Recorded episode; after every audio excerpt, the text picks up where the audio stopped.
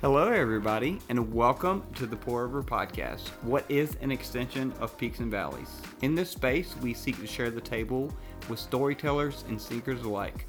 Hopefully, and almost certainly, over a great cup of coffee because we know that brings people to the table. We seek and want to see you flourish in your mental health journey. I'm your host, Jonathan Coggins. And I'm Kyle Ridgely, and I hope that this space is safe and inclusive for all. Welcome to the table.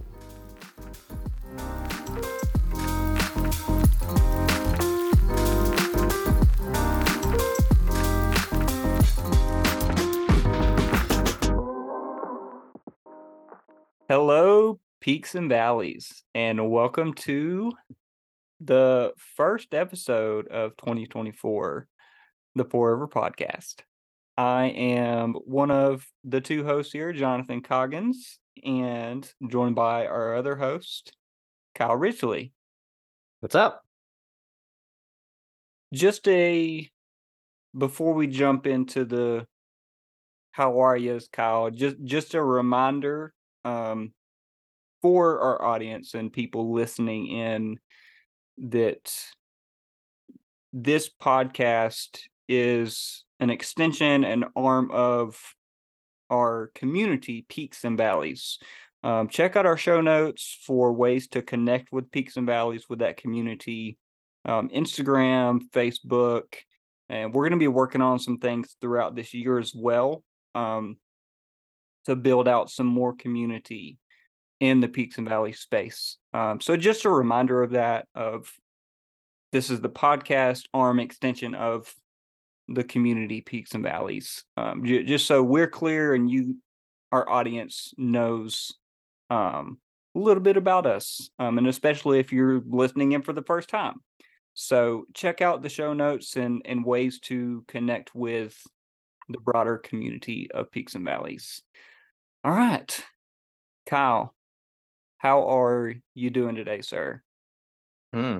I mean, we've there's been a lot of life that's I mean, every time I get on here, I feel like a lot of life's happened for everybody, of course. Um, yeah. But, you know, everybody kind of knows where uh, my life's been a little bit. Um, a lot of transitions in 2023, um, a lot of changes in jobs, you know, living arrangements, financials, all the things, trying to figure out what I want to do and, you know, freelance work versus not, you know, just a lot of different things. And so juggling all those things has been a lot, but I've learned a lot and I've learned a lot about myself. Uh, kind of learned to love myself a little bit better and uh, each day. Um, but uh, recently, with the I think our last podcast was right before the holidays, and so with the holidays, uh, got a new place, so I had to move in the Christmas holidays. Um, the financials of moving into apartment because they're just so expensive. It's it's out of this world. Why apartments are so expensive to move in for, right away. So I was like, literally financially in the hole for a whole month and a half um, and then juggling work and uh, now i live a little bit further away from work so i have to commute to work understanding that dynamic and then a lot of relationship building and different things like that friendships jonathan knows more about that uh, but uh, a lot of different things that have went on uh, this december and then into january so a lot of things a lot of everything's picking up feels like quicker and work's picking up quicker and you know so yeah and then some things that work with just being short staffed and all the things and just a lot of figuring out my balance i guess with this new kind of like arrangement and all the things so. So yeah that's kind of been my my days just kind of making it one day at a time and you know focusing on my on myself and my self-care and uh, so yeah just a lot of a lot of that a lot of life that trying to balance um a lot of just self care, work life balance, you know, relationships, you know, spare time, all the things, you know, that comes with that on top of everything else. So it's been a little bit of a, uh, a learning curve and I'm making it some some days of lows and some days of, of highs and that just kind of happens sometimes. And um yeah, so that's kind of been life for me recently, but been a little yeah. bit of a blur, but kind of like a overview summary. Yeah. What about you? Yeah, I'm good. Well, before we move on to me, I mean, we are neighbors now. So yeah. and and and the positive is that all of all of the moving and transitions and I know you have a few other things to do that we've talked about, but a lot of the big things are done. So do, do you feel Mm. like you can can breathe better now, like after the Um, move? you know, I'm I'm normally an anxious person, so I will never probably be able to breathe, to be honest. Yeah, but. I'm a but I'm talking about Gemini, just so just Geminis just are a in the little, sense of that transition and move and like a lot of the big major things being done. Like how Mm. does that feel like? Mm, I mean, it it it it's it hasn't sunk in yet. I don't think I've had time to like Yeah, enjoy true. things yet because it's just been so on the move. I really haven't. I mean, the the only real like extensive amount of time that I actually sat down and like just took it all in was like in the Christmas holidays, um, which was a couple days, you know. Um, so a lot of it's just been so quick that I don't think I've. And then I'm still trying to get, you know, my home is like my safe sanctuary, and so trying to get it what how I want it, how to set it up, and like make the space and the energy in the space feel good. And it that's why I don't think I've uh, had time to really like absorb it and enjoy it. And um, so Makes yeah, I think that just takes time. But just the nervous energy is just normally it's uh it's a Kyle. So um, I don't think I'll ever breathe. Maybe I will breathe one day, but just the anxious energy is just one of those things. So, but Yeah, I get that.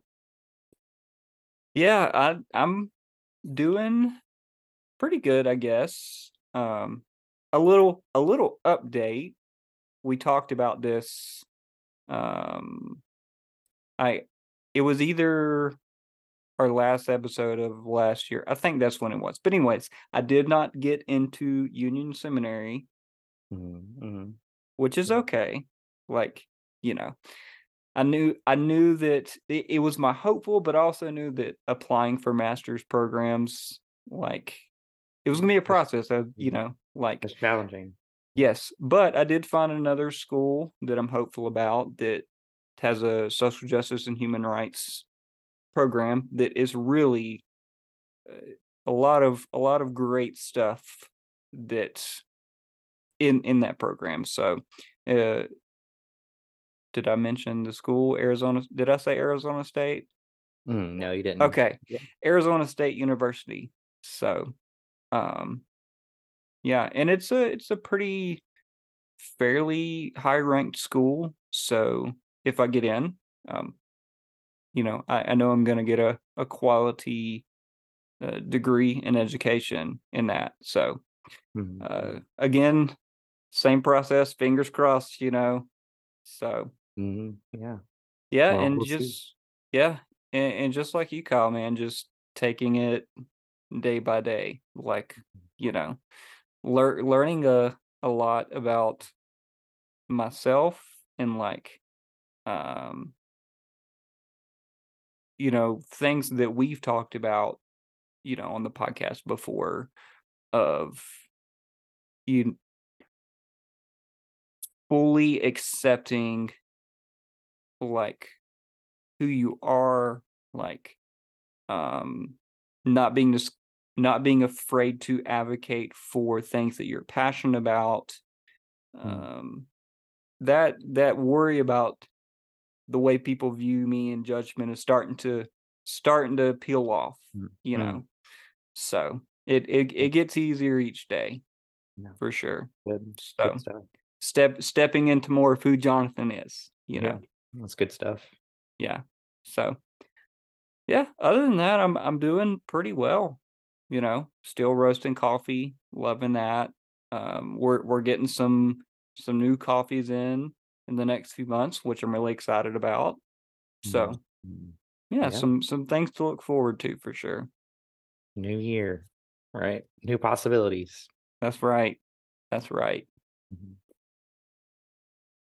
All right well we will go ahead and jump into this we have um, a fantastic guest for everybody uh, today. I know that this conversation is going to resonate uh, with a lot of people. It's going to be impactful. I know it is uh, just because of everything we've talked about uh, talk talk to this guest about and um just the conversation that that we've brainstormed and fostered together. Um, so I will go ahead and hand it over to actually one of our uh, peers and uh, friends from our undergrad, the Baptist College of Florida, Serra Jane. Mhm. Hey, Before, thanks. Thanks for joining us, Serra, and lending your voice. Before we jump into you kind of introducing yourself, icebreaker question for you. So, since this is a this is the pour over podcast, it's you know that ode to coffee about coffee fostering community, bringing people to the table, etc. First off, are, are you a coffee drinker?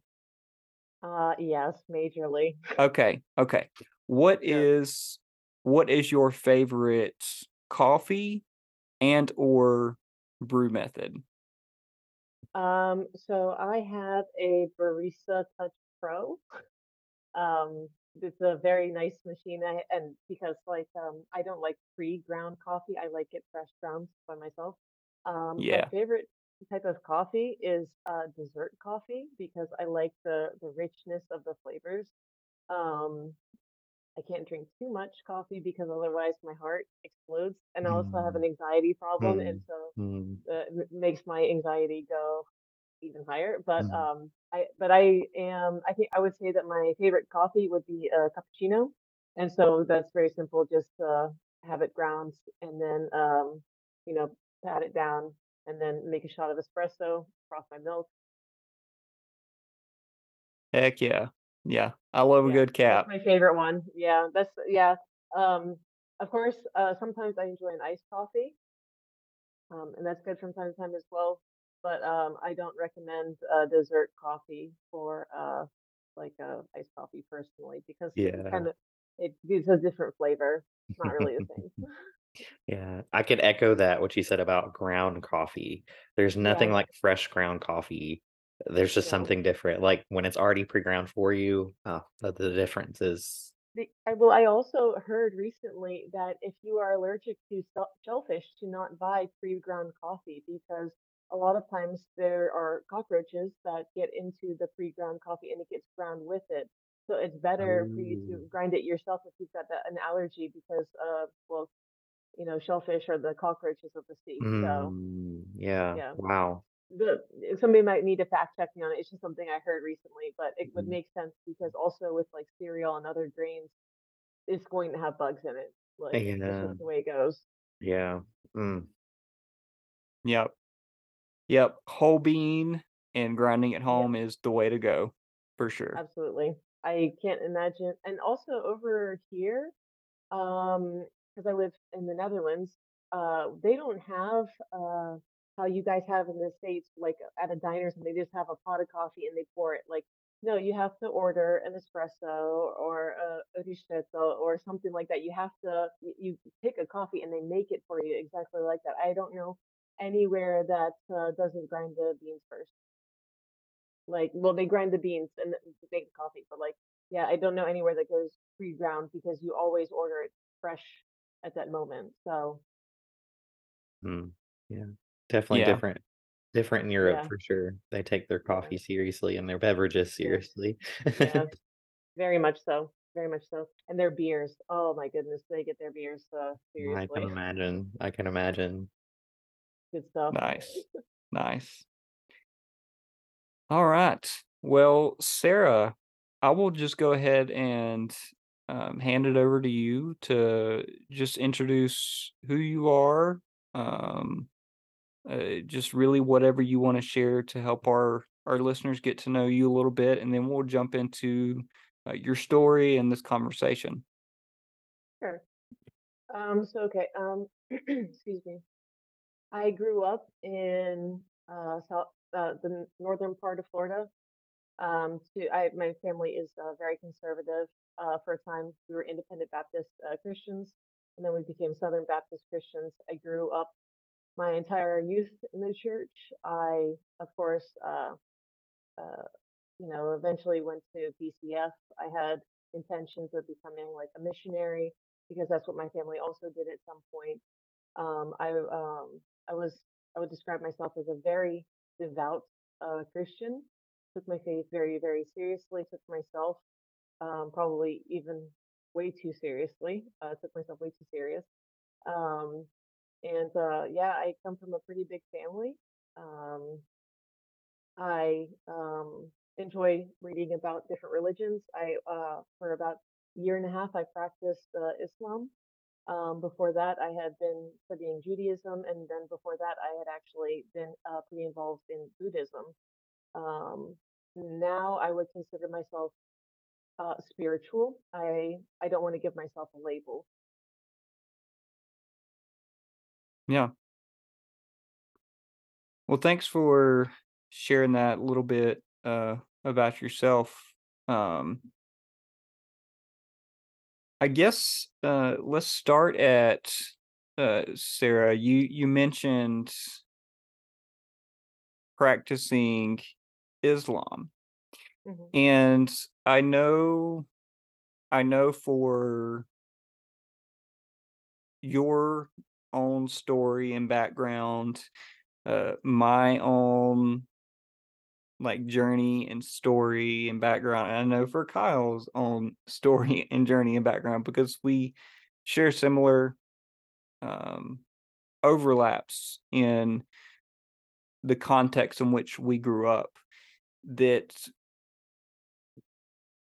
when you hear that Islam, Yeah. Muslim, you know that that that's an other, Yes. right? That's a no go. Right. Um, it's it's Christianity or bust, Yeah. basically. Uh, yeah. Yeah. I would love to hear um that journey, um, what that looked like going from Christianity to Islam, what drew you to Islam, um, what that journey and, and then, you know, if if there's anything you want to share about um the Islamic faith uh, to really help humanize others that practice Islam. You know, um, love to to hear you share a little bit about that. Well, for me, I think one of the the biggest driving forces um, to following Islam is the fact that um, in Christianity, I'm sorry, but the Trinity makes no sense. Um, and in Islam, uh, it makes so much more sense to me um, to believe that Jesus was a prophet, that he was a good man, and that he, because we they believe in Islam, like every prophet was for a certain period of time. So the prophet uh, Musa, who, who we would know as Moses, um, he was for those people at that certain time, and it's the same idea with Jesus. And so with, uh, for instance, um, a little bit of background uh, with Jesus. He was born during a time period when they were making a lot of scientific uh, discoveries within like the Roman Empire and, and around there. And um, it was a scientific mir- miracle that a virgin could give birth to a baby. That was just, you know, completely um, so incredible. And also, it's uh, mentioned also in the in the Quran that uh, Jesus, when he was a baby, defended his mother when people were accusing her of, of sleeping with someone outside of marriage. So, um, you know, just a lot of uh, a lot of things like that, and as well as um, the fact that the Quran has never changed. It has never once been edited. It has never once, in like the 1500 years that it's been around, has never been tampered with. There are translations in the different languages, but the Arabic text is pure today. And so, and you know, because back then they were an oral culture, and so that's why the recitation is so important to Muslims. And it, um, I cannot understand why people do not uh, that like the recitation. It is beautiful when you hear it, um, and uh, so it, also the the sound of this is absolutely incredible. But um, with the Quran, like they had to compile, they were noticing that a lot of their soldiers uh, were dying in battle and stuff like that.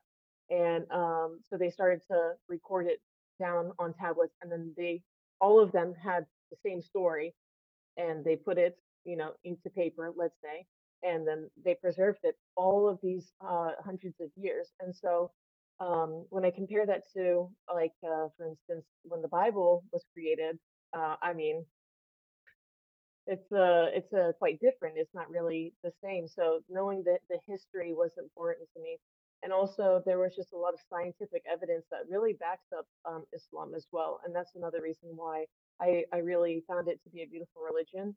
Um, honestly, the kindest people I've ever met have been uh, Muslims. Um, even though I grew up in the church, that's like one of the biggest misconceptions that I feel that Muslims get is that um, Islam is violent, that um, the people are violent. And if you say, well, no, there's some cultures in the Middle East that are like that. Yes, that's their culture, and it's certainly not every person. They say, yeah, but that's what their religion preaches.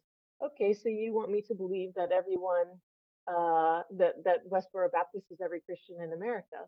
You know that if we're going to generalize here, let's go ahead and generalize.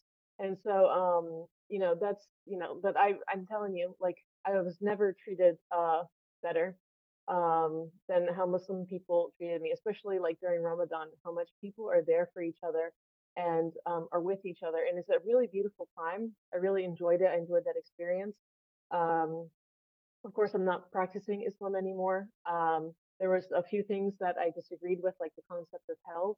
Um, there's uh, like uh, certain certain things as well, like um, I love my friends in the LGBTQ plus community, and for me to say that they're going to burn in hell because of that, I don't feel comfortable with that. I, I consider that you know I just I can't get on board with 100% of those things, and so um, there are certain aspects of Islam that I think are just absolutely still so beautiful that answer a lot of the questions that you would have for Christianity. Like um, we we we had talked previously about um, uh, when a when a woman miscarries a fetus. Uh, we believe that you know they believe that uh, when a woman miscarries a fetus that it goes up uh, into into Jannah and that the prophet Abraham brings the, the baby into a garden where he gets to play. And then when the day of judgment comes, um, if you're destined to go to hell, your child will throw down its umbilical cord and it'll plead with Allah, can you please, I didn't get to be with my mother. Can you please let me be with my mother? And Allah will grant it. And he will literally, the baby will rescue you through its umbilical cord, and that way you can enter paradise. And I think, um, I think maybe perhaps because I'm a woman that really resonated with me, the fact that um, even those small little details were something that was that needed to be mentioned. And so um, I really, um, they really drew me in. I really, I really did agree um, and believe in all that because it gave me a sense of peace. Hmm. I I love all that, and I I would also add the um you you mentioned something so potent in that that it, especially in the West when it comes to Islam. You you mentioned, uh, you know, people that are Muslim, practices Islam, uh, being violent, etc. That that being that being the narrative, like the a dominant. Yeah. narrative in the West, right? Um, ju- just a a a tangible kind of real current example that you know we don't have to stay parked in this conversation Mhm. it's just a present you know real um, example um, when we're looking at like yemen you know Yes. or uh, palestine dehumanizing.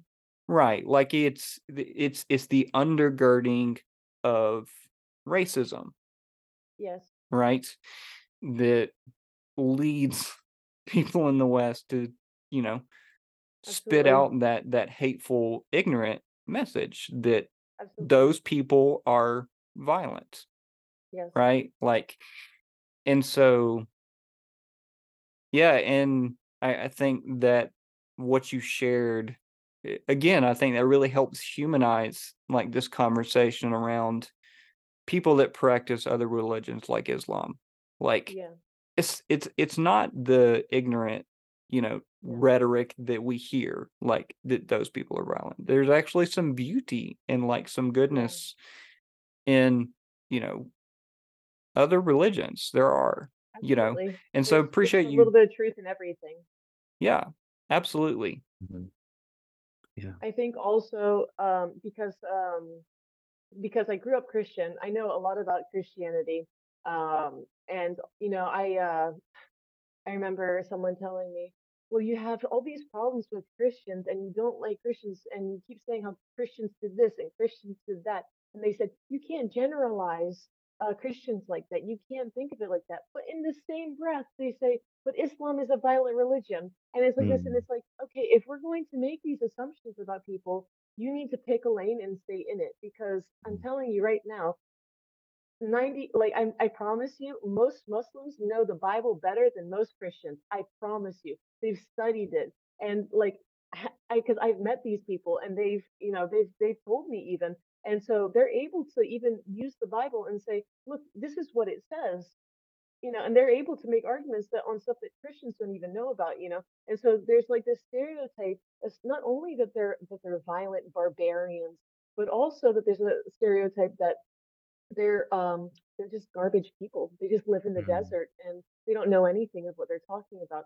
But Mhm. I mean, the first university that was ever established in the world was by a Muslim woman. Mhm. Um, most Yeah. scientific discoveries um, back in that time period were all like algebra. Where do you think that comes from? That's Arabic.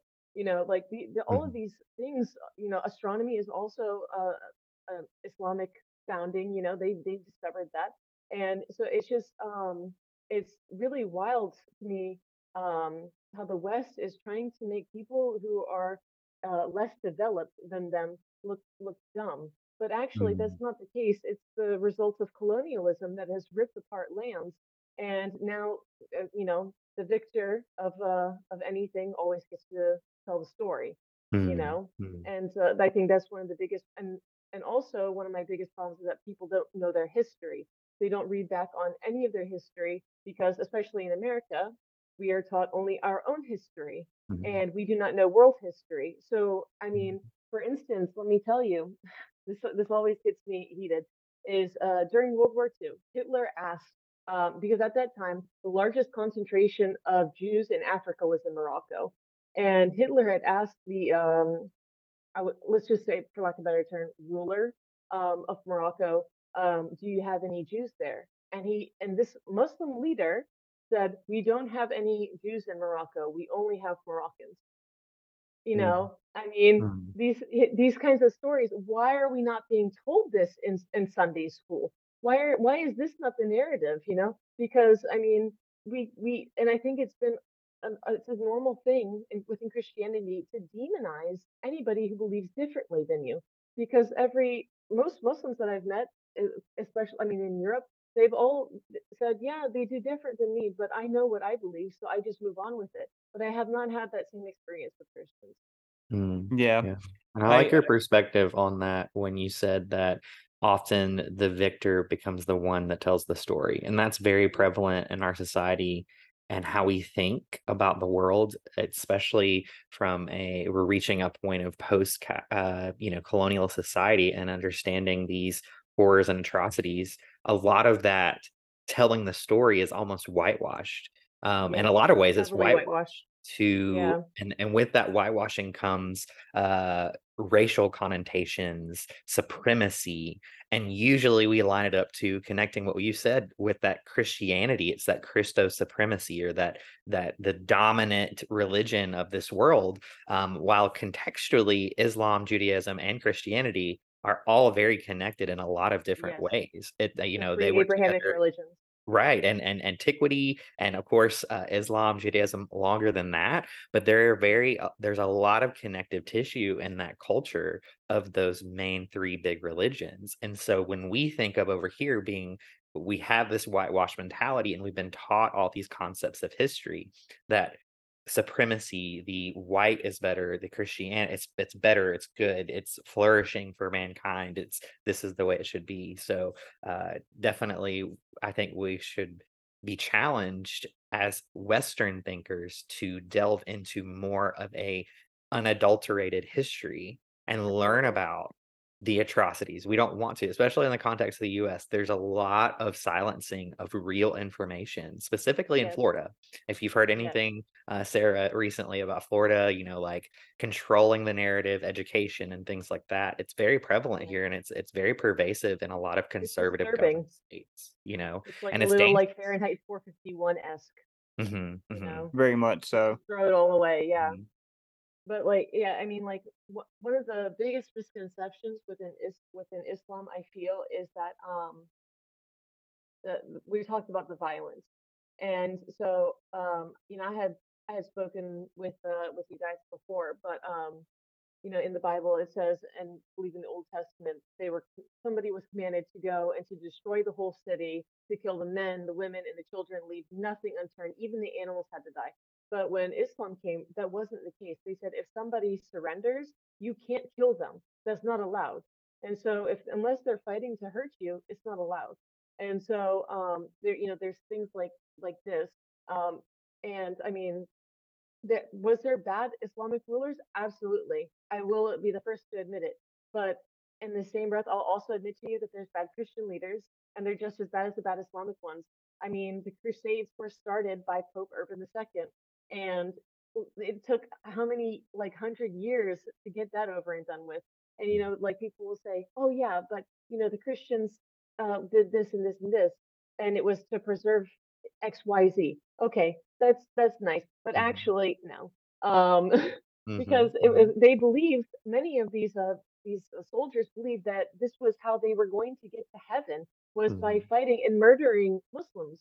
You know, mhm, that's what they they really believed that they were going to this was um this was going to be their path to get into heaven. And mhm. so Their you holy war in a sense. Yeah, they're yes, of course. relinquish their sins, and if you did something Yep, wrong, it would, you know, totally absolve you of sin if you fought. Exactly. And it's uh, and you know, um, you because of course in every war there's military tactics. So if you talk about the military tactics of the Islamic Empire, everyone be like, "Oh my gosh, it's terrible." But if you talk about the military tactics of the Christian Empire, some reason that's okay because they're Christian, so that automatically equals good.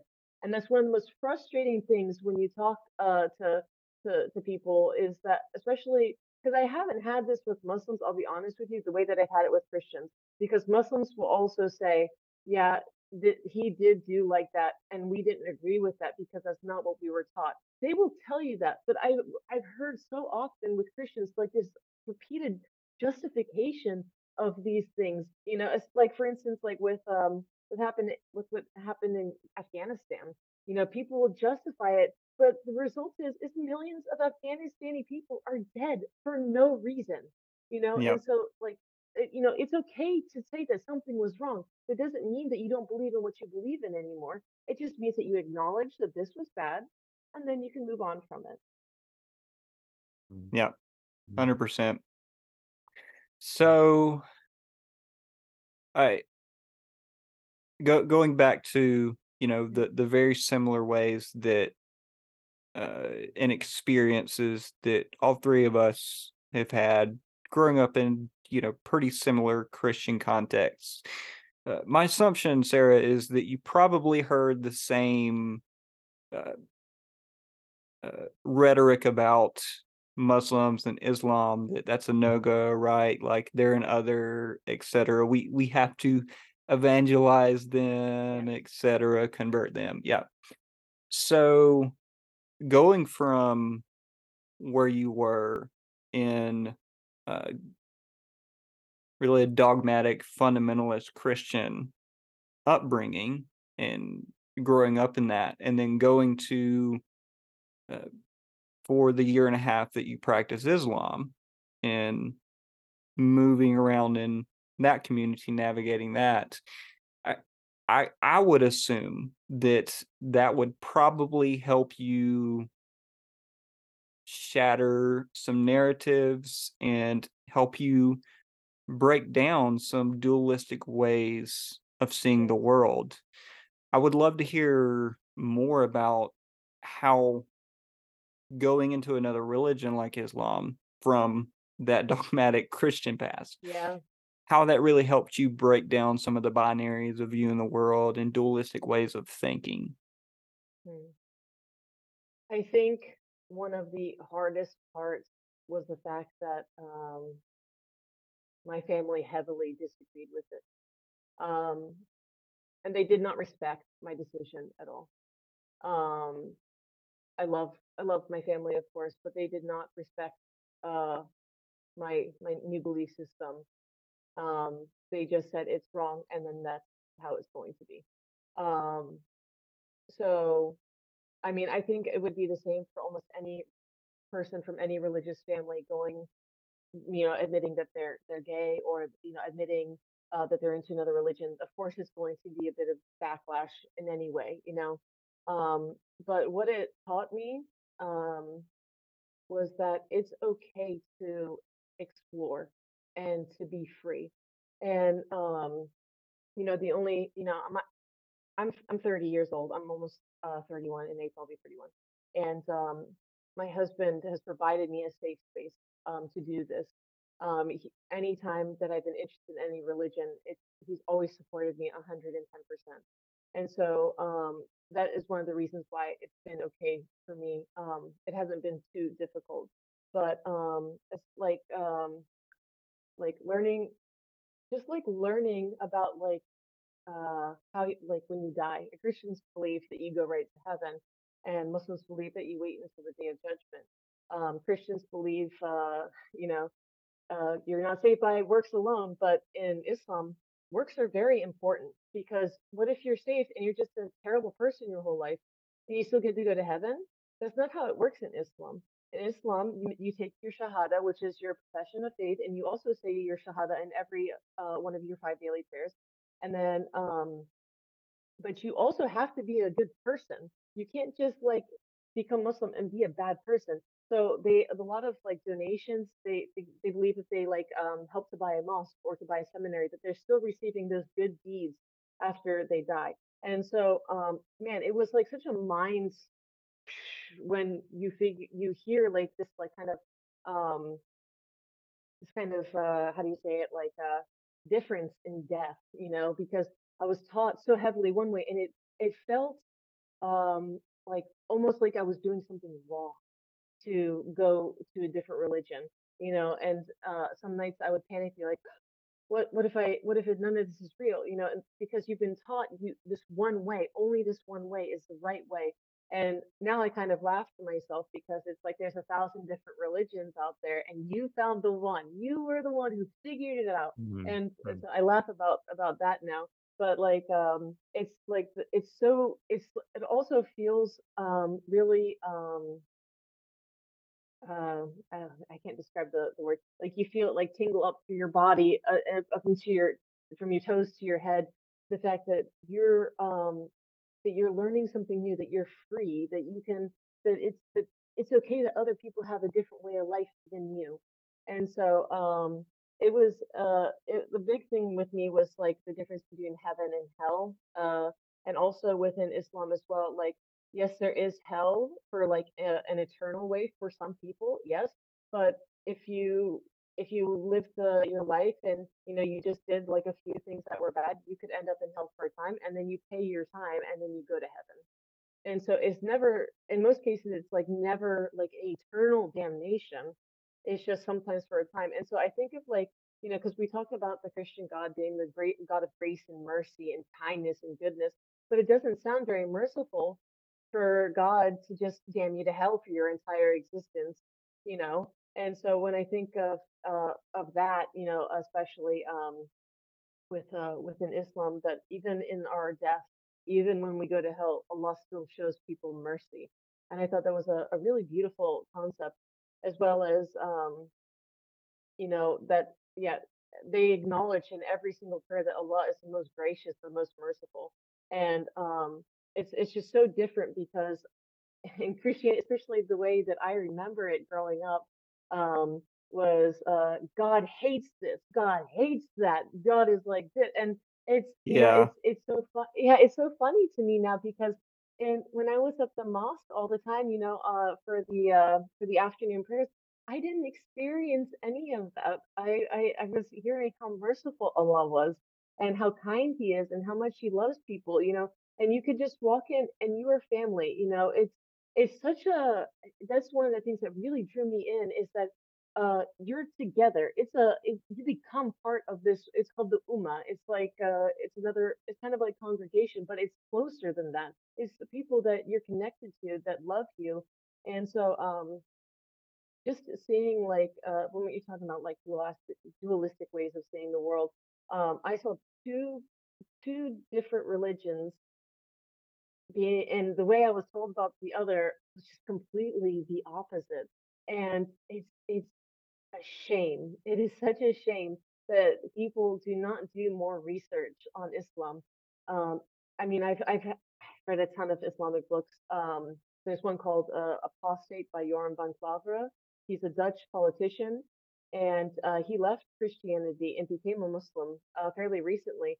And uh, he originally wanted to get Islam out of the Netherlands. He hated it, and then he started doing research that he, of course, hadn't done before, and he figured out, okay, yeah, I have been wrong this whole time. And for him, he found he found his peace, and um, and he's a, yeah, he's very uh very devout in that. And so it was kind of funny to see someone like me also doing the same kind of thing. You know, somebody who was also um, a white person from a Western country who had, uh, re- we call them reverts um, because to convert, you have to be something that you're not. But in Islam, you are all, all children are born Muslim in the whole world.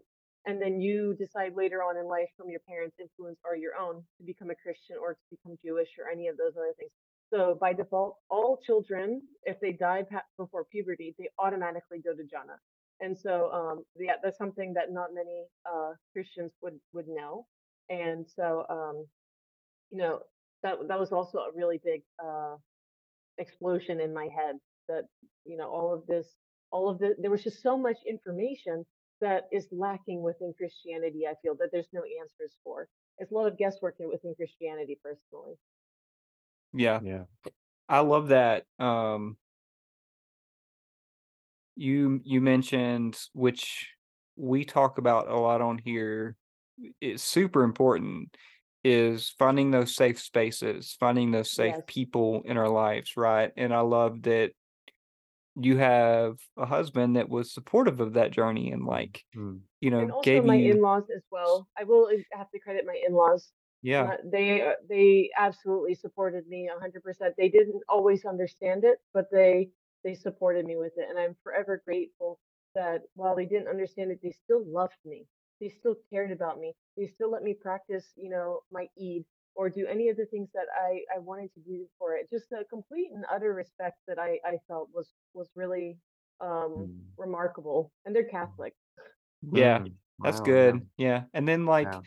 just what you mentioned, like I, you when you had that safe space, like you had that those people in your life that like you mentioned, they, they may not understand it, but they they gave you the space, they supported, right? Like etc. That is so powerful. And so you felt the freedom to explore. And then you mentioned like there was this freedom that you felt, Yes. you know, not being chained down to you know this pastor or leader etc Yeah. like uh, shaming you for even questioning your original faith tradition for another like you know and, and i can see how like it's it's this theme that i see all the time that when we have those safe places and those safe people we become less dualistic. We become more free and have more space to explore and um even if it's something that's just for a short period in our lives we still have the freedom to explore even if it's not for us for life Right. we still have the freedom to explore it and that's a good thing that is Yeah. okay you know Yeah. so Yeah, it's absolutely it's absolutely okay. You know, um and, and I think one of the like the biggest eye openers for me because I'm a I'm a I'm a mother. I have a little boy. He's uh 4 years old. And um because I was trying to raise him Muslim and I was like watching him and then looking at him and you know making these decisions for him i was like who the, the hell do i think i am to tell my son what to do and what not to do? He's four. He's four. He's four. He can't understand these concepts between heaven and hell. He can't understand that he can't eat a hot dog. He can't understand that he can't eat gelatin you know like and i was just like do uh, like i was like thinking am, am i making myself god to my son by the, because all of these things they're so small you know no you can't you can't do that because of this reason or that reason or you know but like if it's within reason of course you know don't jump off a building or, or things like that but if it's these tiny little things you know like eating a hot dog or having a gummy with gelatin in it i, I don't want to control that i don't want to be controlling because you know what one day he's going to grow up and he'll resent me for it and um, my husband, he grew up in such a, a free household where he got to make his own decisions. And he is the most well rounded person I know in my entire life. He can go to bed at night and just close his eyes and go to sleep. He doesn't think until three o'clock in the morning. He doesn't worry about anything. If he has a bad day, he goes, Yep, it was a bad day. I think they're mad at me. Okay. And just moves on.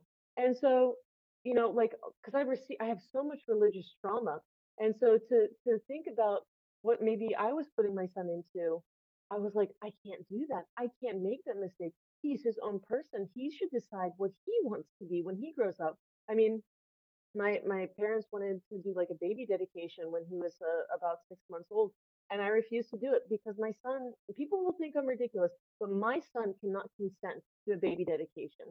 He cannot consent to a hmm baptism. And Yeah. I I will defend his right to consent even when he's hmm an infant, hmm you know? That's Yeah, good. yeah. That's uh, I think that's a one of the elements I see a lot is that when it comes to especially in the context we grew up in in Western thought, like children should be controlled and Mhm. monitored and you know everything should be you know there's within reason obviously but uh, to make sure that they are in a safe environment but it comes down to what you believe what you see how you think what you what you like what you dislike. It's it's a very uh non-consensual type of relationship that most of the context we grew up in was for children. Even when I was raised, I mean, and and innately, no one knew they were actually doing it, but it's a generational type of, like, wiring that we all have to kind of pull out of us in a sense, and I can you know, with you when you said that, it's like you found yourself, like, going, "I sh I can't do that," you know, like but it's that natural wiring that I think that we ultimately think everything has to be controlled and monitored in a child's life, and understanding that that child is also an individual. While they may not be able to conceptualize every single facet of their life, it's right. up to us as care care caregivers, guardians, parents to make sure they have a safe environment to be able to express their feelings, to be able to have conversations, to be able to think for themselves. And I think that that that's a that's a one of those hard things to think about, even when it comes to like dedications or baptisms. Like some you know denominations within Christianity believe in infant baptisms, but Yeah. reality is that within itself is not consensual. That child hasn't reached an age where they can say, "Hey, I believe this," or "I don't believe this," or even had the time to like. So I think it's interesting that you know you said that and and I hear that a lot in the context of Yes. deconstruction and living in that space of coming out of religious trauma and having thoughts for yourself for the first time. It feels so strange like even Feels dirty. right and even like 100%. Even with me and John we we would in the beginning of uh like deconstruction we're like is that weird that I think that like that we would always have to get like validation from each other that like is this okay you know so I, I get that I yeah remember when we spoke recently, I was Mhm. like, that's when, because I was having like uh an like a, a hard time when we had spoken last. But after we had talked, I was like, I'm not weird. I'm Mhm. okay. Mhm. And it's going to be okay. And there's Yeah. people who are like me who like are still figuring it all out and Mhm. that's okay too. You Mhm. know? But yeah, like with with consent, like I was I I will say I was forced to go to church as a kid. Mhm. Sundays and Wednesdays. I was forced and nobody can tell me otherwise. I know what I remember and I remember not wanting to go because I was getting bullied so hard at church because I was Mhm. a, a weird kid. And yeah, I was pretty goofy. I'll, I'll admit. I mean, we all were that kid at Mhm. some point, Right. right? And um and you know, I hated it. I hated going there. Um, I ended up being addicted to self-harm um, Mhm. because I was getting bullied so badly there. Um, and I, you know, I just I got so lost. You know, I was so scared all the time. But of course, nobody was going to listen. Nobody Mhm. did you know? And so eventually I did find like a counselor and stuff, but, but I still had a really hard time. And when I finally left that church, um, it, it you know, it was that it was better, but it damage is already done. And I Mhm. remember being abused at church even when I was a young child, um, probably around my son's age actually. So I mean, a lot of these choices I didn't get to make on my own. I I will ask my son, and you know, because you know what, people have such a hard time with the fact that people are letting their children decide for themselves. Oh, it makes them so mad. And it's Mhm. like I asked my son, "What would you like for for for lunch?" "Oh, I want a chicken sandwich." "You got it." But other people are like, "No, I'm not going to do that." You know, they make they make something out of nothing. So if I say to my son, "Oh, you want to go to church today?" Yeah, I wanna go. "Okay, you can go." And there's because there's a Catholic church in my in my village, and so he'll go and he'll look at it, and he'll be and he'll tell me, um, "Yeah, Jesus, uh, is a baby," and I'll say, "Yeah, he grew up and he he was a good man." And he goes, "No, mom, he's not a good man. He's a good baby." You know, and and letting that be enough. You know, letting letting him figure it out for himself, explore it for himself, and not telling him, "Yeah, he's the son of God." No, you know, start praying Yeah. because I remember when I became a Christian, I was 7 years old and like my parents had explained the concept of heaven and hell um and all these things life and death but you you can't expect a child to understand eternal damnation Yeah. Yeah. how That's could you possibly how could you complex. possibly think a child could even wrap their head around that i'm Mhm. 30 now and i i was like uh, and you know and also as a child you just want to make your parents happy that's like your one of your main things is that you want your parents to be proud of you so you're going to copy your parents in every way Mhm. so i hope that when my son sees me he sees freedom and that he's going to emulate freedom not only for himself and his own Mhm. choices but for those around him and to be kind and accepting of that Mhm. Yeah, and I I think that one concept that we try to hit on in this in this podcast is talking about um, navigating from that space of pulling apart things, deconstructing from that those harmful views. Is understanding that there's certain ways we look at trauma and how do we how do we do everything we can as an institution as a people that has a lot of responsibility of of uh, collectively gathering of people maybe leading an organization is that we have to practice informed consent like we have to give all the facts and all the information good or bad and say here it is and that children can't children can't give consent because they Mhm. don't understand it. right So right Yeah. yeah even if I was seven years old and I said, "Oh yeah, I accept it," and I give consent to be a Christian, I did not Mhm. understand. I am a Mhm. child. Yeah. Mhm. yeah it's it's yeah Do y'all do y'all wanna know what I think should go to eternal damnation? Yes. Hell fear porn to get people to convert to Christianity. Mhm. Yes. Mhm. That that Mhm. can that that can go to The hell houses, Jonathan. The hell houses. Mhm. I That remember going to that can be that one of condemned those in forever. Mhm. to the one in DeFuniak. I don't know if you remember. They had a big one Yeah. in DeFuniak Springs, and I went to that, and I was like, even I mean, I was a devout Christian then, and I was even like, okay, this is Mhm. kind of weird. Like, Right. and like, especially when you take this step back It's, like, almost, like, cultish, like, Mhm. to see Mhm. because like, fear-mongering is one of the biggest things within Mhm. within cults, you know? And, you know, I I just I I take a step back and I'm like, "Oh my goodness," and, you know, of course, my husband is European, 78% of the Dutch population is atheist, um, Mhm. and, uh, and so my husband's part of that 78% more or less, and I'm telling him these stories, and he was like, "What the hell place is Florida? Like, what is Right. happening there?" And, you know, just like and I'm I'm telling him all this stuff, and it's because of him that I found out so so many of the things I went through were not normal. My husband was never hit as a kid. He was never spanked. You know, um, he was he was always treated like a, a person. You know, and uh, his parents were not perfect. They yelled, they raised their voices because that's you know you're you're human too. But um, it's just so so interesting because we have this like Christians have this idea that if you're not a Christian, then your family life must be really terrible because your parents don't bring you to church and teach you good morals.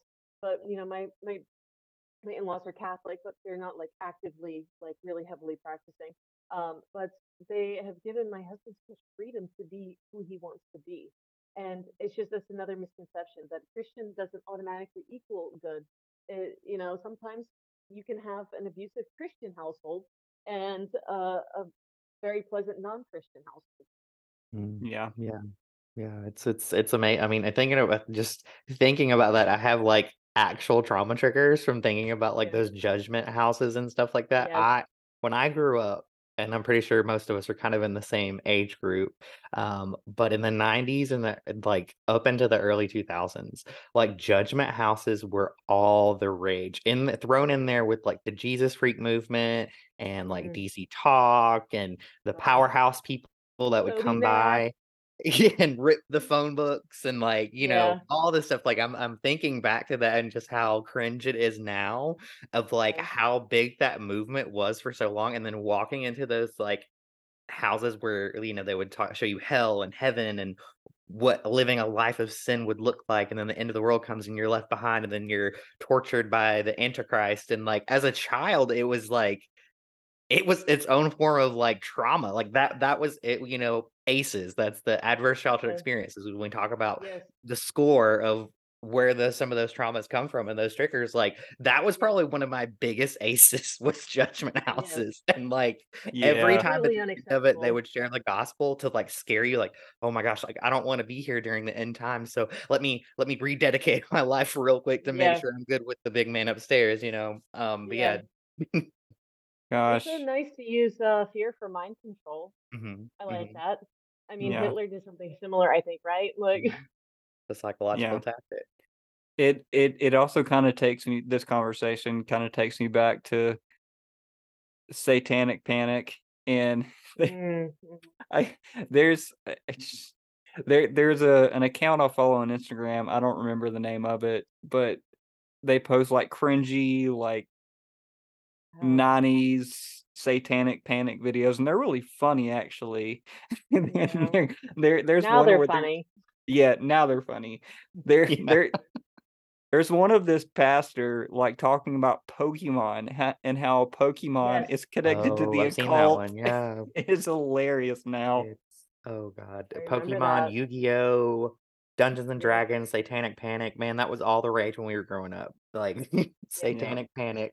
I remember I wanted to buy some Yu-Gi-Oh cards when I was young, and my mom went into a gas station, I was like, "Mom, I want some Yu-Gi-Oh cards," 'cause all my friends had them, and I wanted to be included, and the the lady at the front of the convenience store desk told my mom had a whole on conversation with her, "Did you know that there's demons in Yu-Gi-Oh? If you buy your son this card, he's gonna be possessed by a demon." I remember this conversation so the clearly. Monster Energy drinks. Right, right, Yeah. yes, yes, Yeah. the symbols and the and the Oh the gosh. Oreos, you know, there's a satanic symbol, everything is is satanic, you know, the Satanic Panic Yeah. still exists, you know, it was a big rage, like, in the '70s and, eh, leading up into the '80s when Dungeons& Dragons came out, but, like, it per per permeated through the early '90s and 2000s But with the Jesus freak it's so.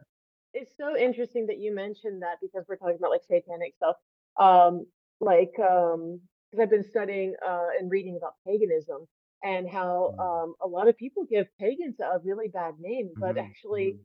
uh, if you look at the history, it it's very damning what the Yeah. Christians have done to the pagans, Yeah. and, um, I I mean, I will never agree with with human sacrifices that occurred within pagan religions, but Mhm. I mean, um, with with with with even now, people like to demonize pagans, but many of the pagans that I know only like rocks, like, they're collecting crystals, Crystals, and they're yeah. just y and they're vibing, and they're, you know, they're just doing their thing. I I know some people who follow, like, Norse mythology, Mhm. they don't do anything Yeah. even even remotely, you know, strange or curse Mhm. like, you know, a lot of them, you know, they focus on the earth and how we can leave this place better, you know, being kind, you know, and so that's one of the other things that is heavily, Mhm. um, misunderstood is that, um, Mhm. that pagans are bad people, and I've you know, Mhm. that was that was also my toughest thing to deconstruct, my Mhm. toughest thing because, you know, um, you know, I was taught like, "Oh, maybe this item is cursed, and that's why bad things are happening here, so you Mhm. have to be careful where you buy this and this and this." And you know what? No. Just Yeah. no. Yeah, Uh, yeah, like Yeah, and it's interesting that you said that, like, I'm I'm a part of a lot of different, like, um, you know, pagan groups around, like, Yeah. town, and, like, they're really cool people, I hang out with them, and, Yeah. like, w- you know, doing my own research and just the pagan uh, Yeah. full scope of Europe, like Yeah. before Christianity, like a lot of this stuff about like sacrifice. I'm not saying it wasn't happening, but like these things that we like the demonization of that pe and and and again from that context And let's before and that let's not pretend like it didn't like it happened all the time. Right not right all the and time. and we think about like how Christianity, the Universal Catholic Church at that time, would Yes. to to convert people, they would say, "Did you know that pagans eat people?" And da da da da. Like it was a way to They to did that to Jews too. right right right. So it's like these narratives that we hear today are very whitewashed of of the Yes. pagan uh, culture, uh, like the surrounding Celtic culture, European cultures, and Oh, I wouldn't even say that like even when you read historically, I don't believe what we have like what we have is it's very little muddled. It's it's could have been lost to time, but like for the most part, like pagan now we use neo-pagan, you know, like pagan wasn't even used as a term back then to describe was the Celts or Germanic tribes, you know. uh Gnostic would be a better term Mhm, mhm, because it was uh, I believe anybody that didn't follow Christianity was considered a Gnostic and they mhm, believed that Jesus was a great story, but mhm, it doesn't mean it was a hundred mhm. percent happened. Yeah. It's a, a book I told you about called The Jesus Mysteries. They talk they touch very heavily on that fact, and they even say in that book, it feels dirty to say these things. You know, it feels Mhm, scary, like mhm. somebody's gonna like poke their head out from behind the corner and be like, "Gotcha," you know, like Yeah. that, that you believe these things. But yeah, it's like uh like so much was lost because I mhm, mean that's that's the thing that we're just not taught in Sunday school is the fact that um for i- like all of these uh historical things that happen, you know, um that Christians like uh, let's just say Christians for because I don't know what they would have called themselves back then. They murdered people. mhm. They they Yeah. said if you don't believe in what we believe, then we We're you die. You and or cut your head off or torture you. and it's it's so it's so funny because you know they want to act like Muslims are the bad guys, but Christianity has also shed its fair share of blood, and Mhm, people now are just jumping on some sort of bandwagon, you know, um, that just hate on Muslims because they need to, somebody to hate. I mean, if we don't have mhm, somebody to hate, then you know, so like um, like Christians have been responsible for a ton of bloodshed, for a mhm, lot of lost lives, um, mhm, for a lot of history lost that mhm, will never be back, you know. Um, and they're also like, um, yeah, they're responsible for for a lot of like the Dark Ages, even, you know. Um, they're responsible, like Christianity, even now, um, with how it's, uh, yeah, I would I would say like conservative Christianity about how they want to make a choice for a woman's body, and mhm, it's not their choice to make. You know, these these types of things. Um, yeah, it's just like a, a massive controlling mhm, religion that I've mhm, never experienced uh, before. And mhm, um, I've, I've mentioned to you guys as well, I watched Shiny Happy People, and I remember all mhm, of that happening growing up. And um, at some points, it was like um, triggering mhm, uh, because, especially like um, just like all of these conferences or you know watching hearing about how the kids got spanked you know uh, i was just i was like i have to pause this. I have to you know step away. Um uh, so that's uh, also on, a, on another topic but mhm, sorry but yeah like uh no back to paganism yeah there's a, a huge misconception towards mhm, pagans that there are these de- mhm, demonic people dancing naked in the forest and mhm. killing cats and stuff and that's just And worshiping the Satan and, you know, yes all the things, you know, it comes from the satanic panic. Every time you see a pentagram, it's like, oh, there was a satanic ritual. Like pentagram is way before Satan. People don't yeah understand that Satan, the the the, the actual idea of Satan, which I don't even believe in my context now of like studying yeah theology and deconstructing, is that is it even a real like concept, uh, you know, and no we think about Satan, uh, all these things that they say are satanic were way before Satan even was put on paper or the context of Satan. You know, ancient antiq- uh, ancient Jews in antiquity didn't even believe in the concept of like no hell or Satan. You know, I mean, there yeah that this understanding of where this satanic panic come, came from is like very interesting to like go through historically and see where it comes from. And a lot of it comes from American Christianity, like that Yeah. that's where a lot of Yeah. this comes from. Yeah, it's just all these I always just see so many arcs and themes like from just the domineering version of Christianity that I mean, fill in the blank. Uh, Yeah. pagans, Muslims, uh, I mean, Jewish people, Yeah. uh, fill in the blank. Any group or movement that is deemed an other by the domineering Christianity. Absolutely. So all these it's it's these alternative things and narratives that are they try to shape and create. Uh, like just an example, like we are having a resurgence in America of just domineering Christians that want to Christianize America, Yeah. like that will And even go And the world. and the world. Yeah, but just in our It's, uh, context, I'm, I'm like where sorry to we are, burst their bubble. I'm sorry to burst their bubble, but Islam is the fastest growing religion it is. You're whole world. right. It's not going to happen for them. Mm-hmm. No, but um, like e- even go to links to because th- this has happened a, a few times that I've seen try to discredit the civil rights movement in America Mhm. and Yeah. discredit right like in it's just all these strains and arcs that I see throughout history of like Christianity like not wanting to own their own shit Yeah. like and say hey you know like what? That's what I, hey we we've we've been the bad guys a lot of times right like and it's okay to admit that. It's exactly okay. Like I want to, like, like I told you before, I want to know why I wasn't taught that Martin Luther at first was like Jews, cool, like them, and when they didn't convert to Reformed uh, Christianity, he was like, okay, kill them all and burn their mo- their uh their synagogues. Why was I not told this? I mean, you know, Mm-hmm. like, and I use the example, like, you know, you you love your parents, but sometimes your parents do bad things, and it's okay. It doesn't mean you're a bad person to tell your mom that she messed up. You know, it's okay to admit it bad, that that admit that there was something that wrong that happened.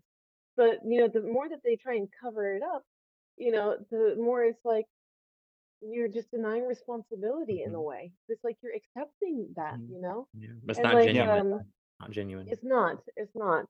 And I'm not saying, oh, Christians need to apologize to me for all of all. No, I'm not saying that. I'm asking to at least hold yourself accountable Mm-hmm. to it. I'm Mm-hmm. not saying you're responsible for it, but I'm saying hold the your history accountable. Mhm. Recognize that it happened. Don't try and lie, Mm-hmm. because if you try and lie, that's you know that's the you know a big problem that I have. Mm-hmm. You know, Yeah. I, we got to be honest with each other. yeah. It's the elephant in the room. We all know it's true, but yeah. most it's you know in the context we are we were in it's a lot of denial it's a lot of delusion of like oh no we didn't do that was a different time that this this you know to deflect from the Yeah. reality and um But yeah it's so funny that you mentioned context because that's what they tell us to always read the history books as, hmm as we had hmm before. right Oh, context to read it determines the meaning right context. Yes, yes. So if you know that this was happening, and it's like sometimes no, sometimes you're just wrong, and it's okay. Like you can Mhm. admit it. It's it's Mhm. okay. And it Mhm. doesn't mean that you don't still believe what you believe in. You can just say, yes, I acknowledge that it happened, and yes, I believe that was wrong, but I still believe in this. I would have so much respect for anybody, you know, Mhm. that that thought that. Um, of course, I still wouldn't believe what they believe in, but I'd have respect for them. Mhm. Well, I have respect for them regardless, but I Mhm. would be more more willing to understand their viewpoint yeah because when people yeah come at me with this dogmatic behavior, like I had, I had mentioned, uh, Jonathan, I asked on Facebook one time uh, for the Trinity to be explained to me. and Some people were wiling out on me, and it was like, Mhm. calm down. And Jonathan was the only person who responded with kindness and with a really well thought out paragraph of why he believed in what he believed. And I, I was like, I had a lot more respect for that because it's like he's not trying to convert me; he's just explaining what he believes in. You know, I just and I always, I it always stuck with me. You know. And Mhm. then, but you know, one thing I wanted to mention is, um, if that's okay, is evangelizing. Mm, mm, and mm. yeah because you know, Mm, um, I like now that I've deconstructed, I would say entirely from Christianity, it's I would say that it's like military tactic. mhm. Um, because Mhm. they have like a like almost they're like, okay, this is the mall that we're going to, and there's four exits to this mall, and we're going to send out a couple to this place, man and woman, to this place, man and woman, this place, man and woman, and the woman talks to the women, and the man talks to the man, and if there's a couple, you talk to them together. And I was like, mm-hmm. like military, like you're making these plans. So of course they believe, oh, I'm part of the army for the Lord. So I mean, Mhm. it it was so, like as I deconstructed, I realized just how gross that that is. Mhm. Like uh, how I would almost say like manipulative Mhm. to get people on a nice Mhm. day to try and believe your religion like that. I think that's uh, it's really scary um, as Mhm. well. Um, I remember because I I was uh, covering my hair before. I was wearing something called the jilbab. It's uh it's a long Islamic dress where just your face is showing and your hands, of course. And I was walking with my son, and uh, a man came up to me and he goes, "Have you read the Quran?" And first of all, I was a lone woman with my child, and you're a man approaching me. That is completely unacceptable. I don't know why he thought he could do that, um, especially if I'm a covered woman, because yeah, we don't uh, talk to random men like that in the street Mm. for no reason. Mhm. And um, I looked it up. I looked up at him and I said, "I know what you're doing, and stop." And he Mm. was like, "Oh, I just," I said, "No, I don't want it." And I want, Mhm. I want, I really want your listeners to know that you can tell people to stop, Mhm. and it's okay because you know, advocating yourself for yourself is not mean. If you don't want something, don't take it. You can say, Mhm. "No, I don't want that," and it's okay. I mean, I told you guys also one time a woman came up to me and she was smiling at me and she's like, "Hi, how are you?" And I was like, "I'm good," because Dutch people don't do that here Mhm. and they're not they're Mhm. not that kind of small talk people. And uh, I was like, I'm good. I'm trying to figure out where I know her from. And then she's like, I wanted to give you uh, something, and I went, no. And she's like, Oh, really not? And I said, Absolutely not. I don't want that. Mhm. Oh, okay. Have a nice day. And I was just like, and just left it. I just I because I I don't want to be affiliated with it. I don't want to I don't want to get random flyers from Mhm. people and all these things. And so with evangelism, I also remember having to evangelize in the States, and I was also previously a missionary to different countries and uh, standing and doing street evangelism and doing these kinds of things. And I, as I remember, like the evangelism tactics that they gave to give to other people of different cultures, they even yeah, they would give even tell you like the culture that the person is in and the basic religion and how you can manipulate uh, that belief system into talking about Christianity and how Mhm. to prove, find a way to prove that your belief is the right one and Mhm. just being completely like and then I deconstruct I'm like that's terrible I was part of taking care I was part of taking away someone's hope Mhm. like you know someone's Mhm. someone's own culture i like i was pulling them away from who they were their beliefs as you know the, all of these things and for what so they can follow my white christianity from Mhm. america you Mhm. know that was just like I, when i look at Yeah. myself I, I feel ashamed and sorry that I, I was a part of that Yeah. you're brainwashed i mean Yeah. And we've Yeah. all we've all been there and and experienced that for sure. I mean, it's when we think about it now, I it just comes to mind, it's like it's not consensual.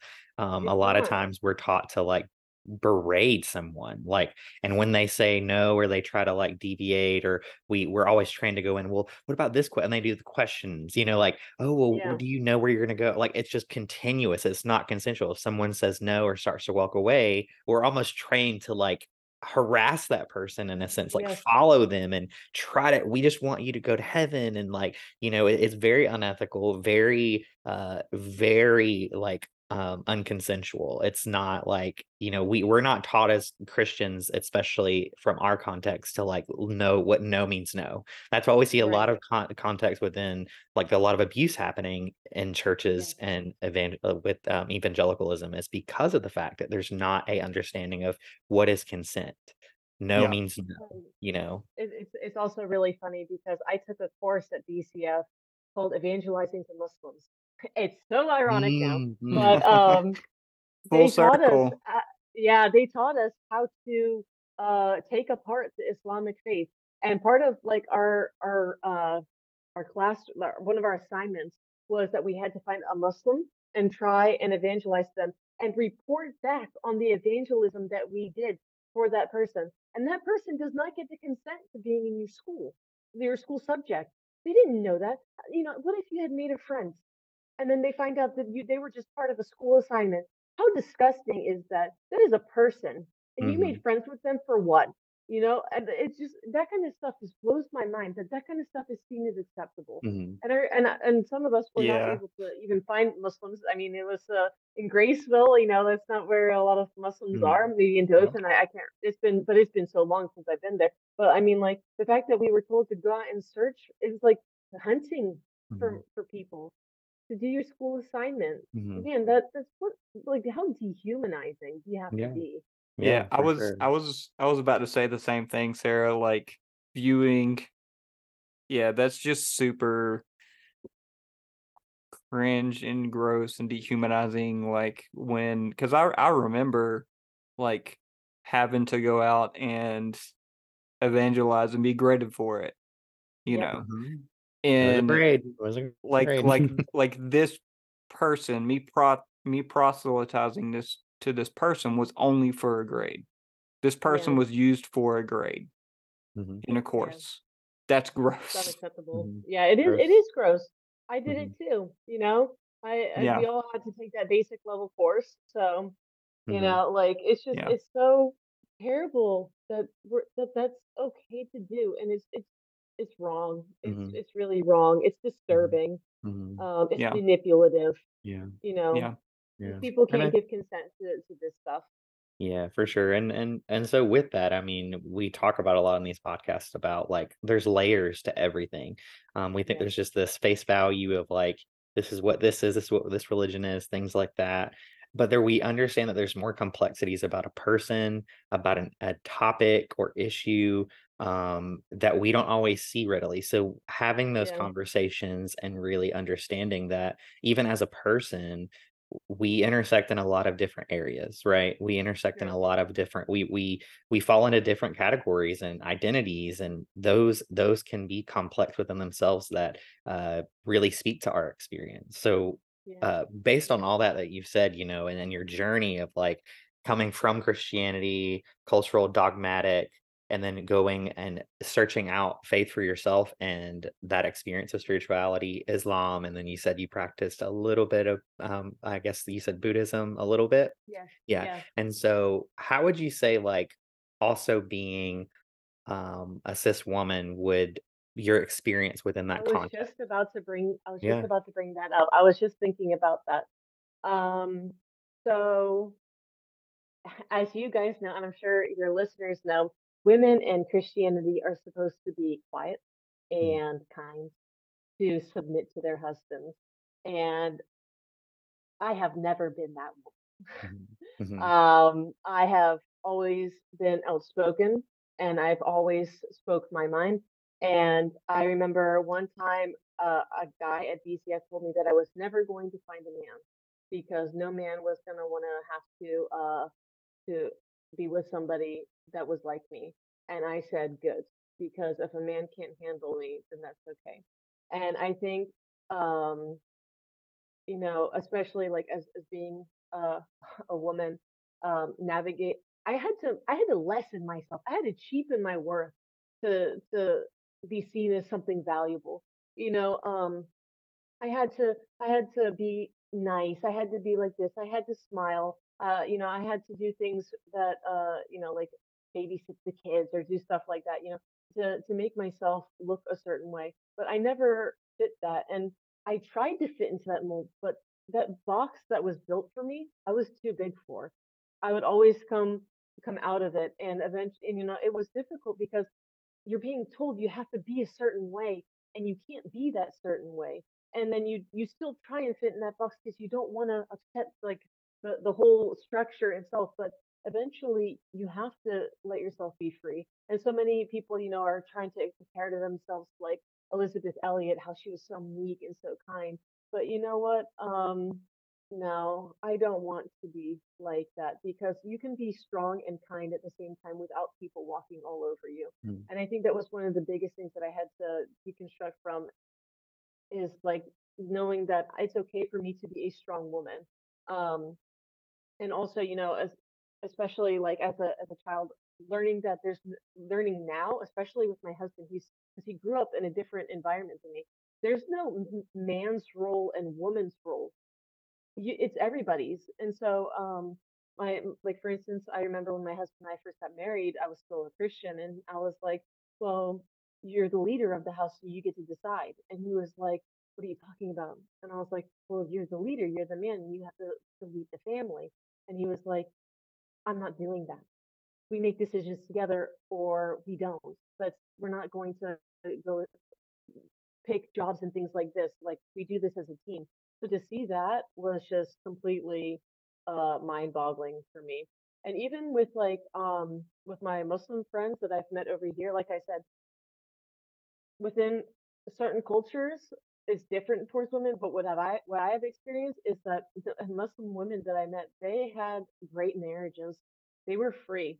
They got to do so many different things. They got to, you know, they they were themselves. They got to be strong and independent and be be free to choose what they wanted. They didn't they didn't have to, to lessen themselves to be to be desirable to a man. You know, um you know, they they still respected themselves, they covered themselves appropriately, but, you know, I I it was very different because I remember saying also to most Muslim friends of mine, you know, like, "Well, what about a woman's role?" And she said, "A woman's role is what you want it to be. If you wanna go to work, you can go to work.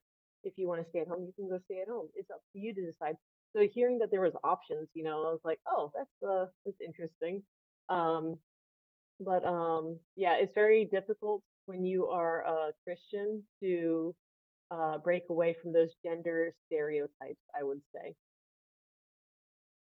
Yeah i don't know if I answered your question exactly or Yeah, if I yeah. I Yeah, mean, that that was was the your good. experience in the context. Yeah, okay. yeah. I'm I'm also wondering, um, with your own journey of of being uh, a white uh, woman from the West and Mhm, um, going to uh, from Christianity to Islam, um, and then we we talked about you know some ways that that help you break down some dualistic ways of viewing the world. Um, mhm. has that impacted your view of the world and other people? Like, Yeah, yeah. how so? Um, I am not judgmental of other people's choices. Um, I know I said a lot of things about Christianity, but um, you know, uh, when somebody tells me this is what I believe, I'm like, okay, that's nice for you. I'm happy for you because I recognize that their piece is not my piece and I don't get to decide what their piece is. And so if it if that gives them that joy that they need in their life, I'm not gonna, you know, like go after them for it. And I think that's probably like the biggest change that I've experienced is that Mm, I am a kinder person. I am more understanding, more empathetic, and um I would say I'm more careful with what I say to people as well. Um, I try to be more encouraging, more loving because I know what they've gone through and um, probably what they might go through in the future. So, um, and it's because I honestly, I will say, I come from a place of privilege as a white woman from the West. Um, but the I at, at some point because I was covering myself, I experienced racism. And I remember saying to myself, why are you guys being racist to me? I'm like you.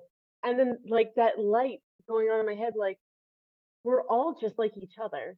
You know, like you know, like this kind of like thinking that that internalized racism, I would say, was Mhm. completely shut down because you don't even realize that you have it. And yeah, it's it's embarrassing to admit because of, but I, you know, where I'm from, I didn't even know that I had that internalized racism, you know.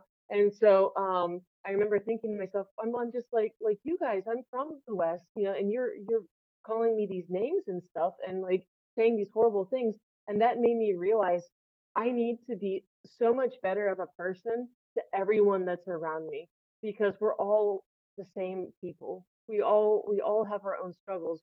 And that you know, um, we we always think of other people as like the NPCs, non-playable characters, but that's just not the case. Every one of us has to go home at night and lay down and think of the thousands of things that are hurting us you know and so i think what i've gone through in my place of privilege is being a voice for other people who are suffering because a lot of people will hate on a lot of like uh, especially moroccan and arab immigrants that come to the netherlands because we do have a lot of refugees i'll admit that and being a voice for them saying well i'm happy that they're here and there's reasons that they are here and here's how we can help them because Ukrainians did not uh, experience uh, racism like the um, like the Middle Easterners who are also refugees did when they came here.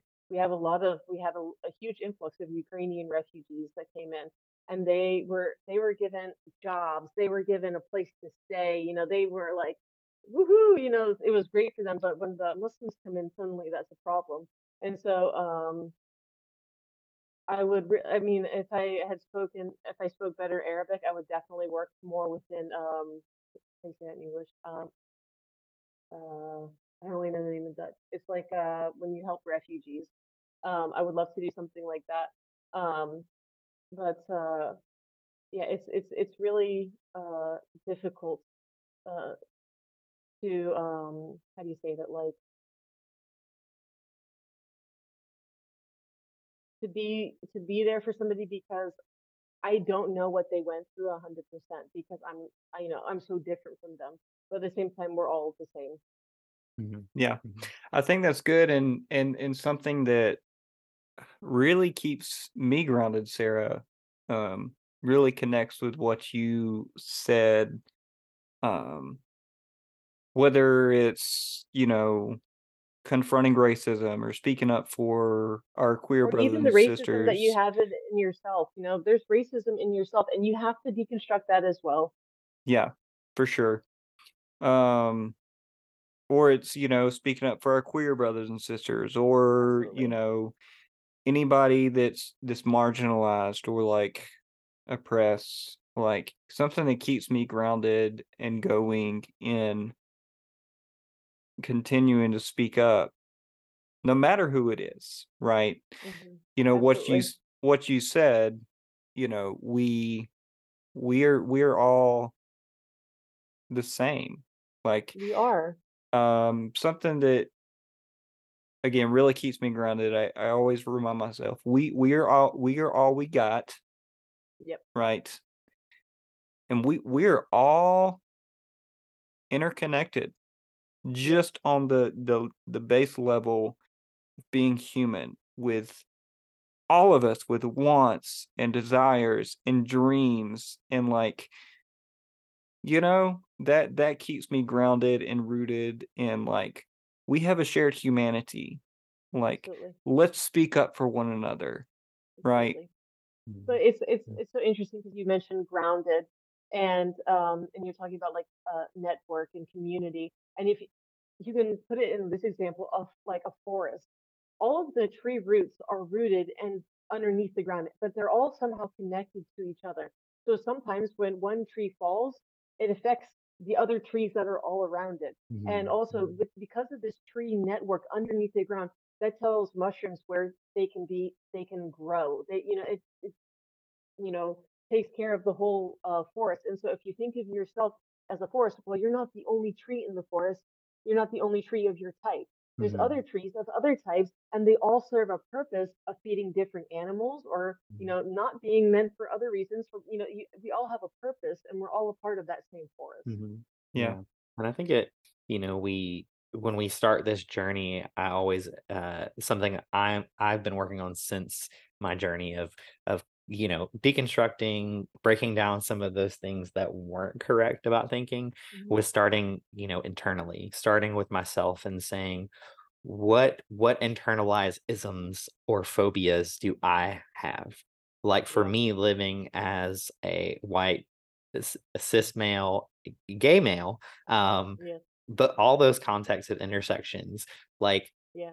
what kind of internalized homophobia do I still possess that I'm working through? Yes, Um, and I think a lot of a lot of you know people in our community, especially for gay men, we're constantly fighting through that process of like, oh wait, wow. Yeah, let me think about that for a second. That was a little bit that was a little bit homophobic. You know, things like that, or like even uh, racism, like um implicit bias. Like, you know, growing up, we're so wired to think about race in such a narrow way and to have to it's wired into us to have these certain prejudices of different people and strain and the stranger um and starting to break down those things and say whoa like i need to check myself first. I mean i think like that internal process is so important in deconstruction because it's so easy and me and jonathan have this conversation all the time and a lot of people in the deconstructive space um, talk about we don't want to fall back into old habits of uh, dogma and like Mhm. being overzealous in the way we believe now like the the free a thinking the Yeah. the like you know th- those things we've learned and we want to try to push it on somebody it's so easy to go back to that conservative mindset Mhm. in what we believe now like because we're so passionate and we're so wired about like oh this is so good but then our wiring we're still working on okay but that w- we have to work on being able to still have still speak up still be able to advocate for people but at the same time understanding that we can have a lean to that way of like Yeah. proselytizing someone else in the way we believe and i think that's an easy lean for those of us you who have to have come out of that calibrate. yeah recalibrating like some of the Yeah. things so it's a Yeah. lot of work and and some people you know we have we see like a lot of the big evangelical leaders like talk Yeah. about how uh what is it? I'm pretty sure it's mark driscoll if i'm if i'm saying this correctly but basically he's like you know it's cool it's cool to deconstruct. Like they're trying to make it out like as this fad you Yeah. know and things like that but it's not it's a lot of work Matt Chandler. it's like matt chandler okay see Oh i'm so God. deconstructed fargon i don't even know the names anymore Yeah. or the faces but but Yeah. yeah Yeah. it's that they're they're making this narrative of like oh it's just cool no it hurts it sucks it's like it's painful it's like Yep. it it's a lot of emotions and dealing with And you trauma lose a lot. yes You you lose lose a lot lot. Some people lose their family. hmm yes Yeah. yes You so it's it's a it's a big cool at all you know i mean No. Yeah. I remember I I told uh I told somebody in my family I said I know you want me to believe in what you believe in and I'm sorry but I don't and you're gonna have to you're gonna have to accept that I don't believe what you believe in and for you to keep pushing it onto me is not fair you know and that's that's one of those things that- so when you think you're talking about dogma also not pushing this deconstruction onto other people because there's so many people i want to be like you can be free you know you can get out you there you know you hmm can get it but you know i i have just like for me it took so long. Hmm hmm Yeah. and it, yeah and I, I everybody has their their time you know? Yeah. So I want to turn a corner here and then um, get to um, rounded this out and kind of landed this plane. Going back to your thoughts, Serra, about we are the the forest analogy that I thought was a very helpful and beautiful analogy that you brought out about humanity, right? And on that idea of a collective, hmm so, you know, we talk a lot of on the Porver podcast here about community, how how important community is, and especially how important community is to our healing. Um, yeah whether that be, you know, our journey of mental health, you know, yeah which is uh, super important to us here um, in this community, or you know, our deconstruction journey, like healing through that, etc.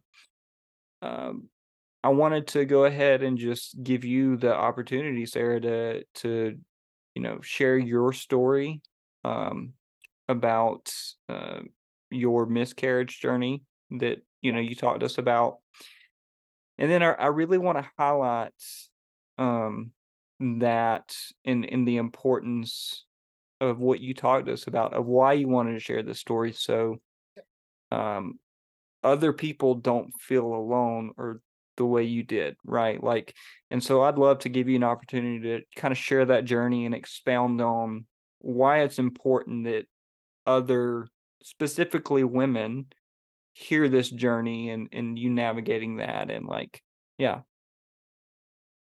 So, uh, my husband and I had um, begun trying. If I cry at any point, um, I'm sorry, but I'm all also good. not sorry because I know you guys uh, love me. Um, but in uh, 2022 December, um, I was pregnant about four weeks and I lost uh, that pregnancy. It was called chemical miscarriage. And um, so I said I was really, really down about it. It was really difficult, but um, we moved on. And then February 1st of 2023, I found out I was pregnant again.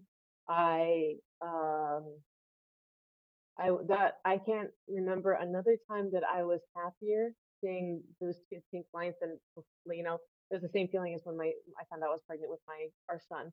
Um, and I was so happy. I was like, this is uh, so exciting. You know, I'm so I'm so glad.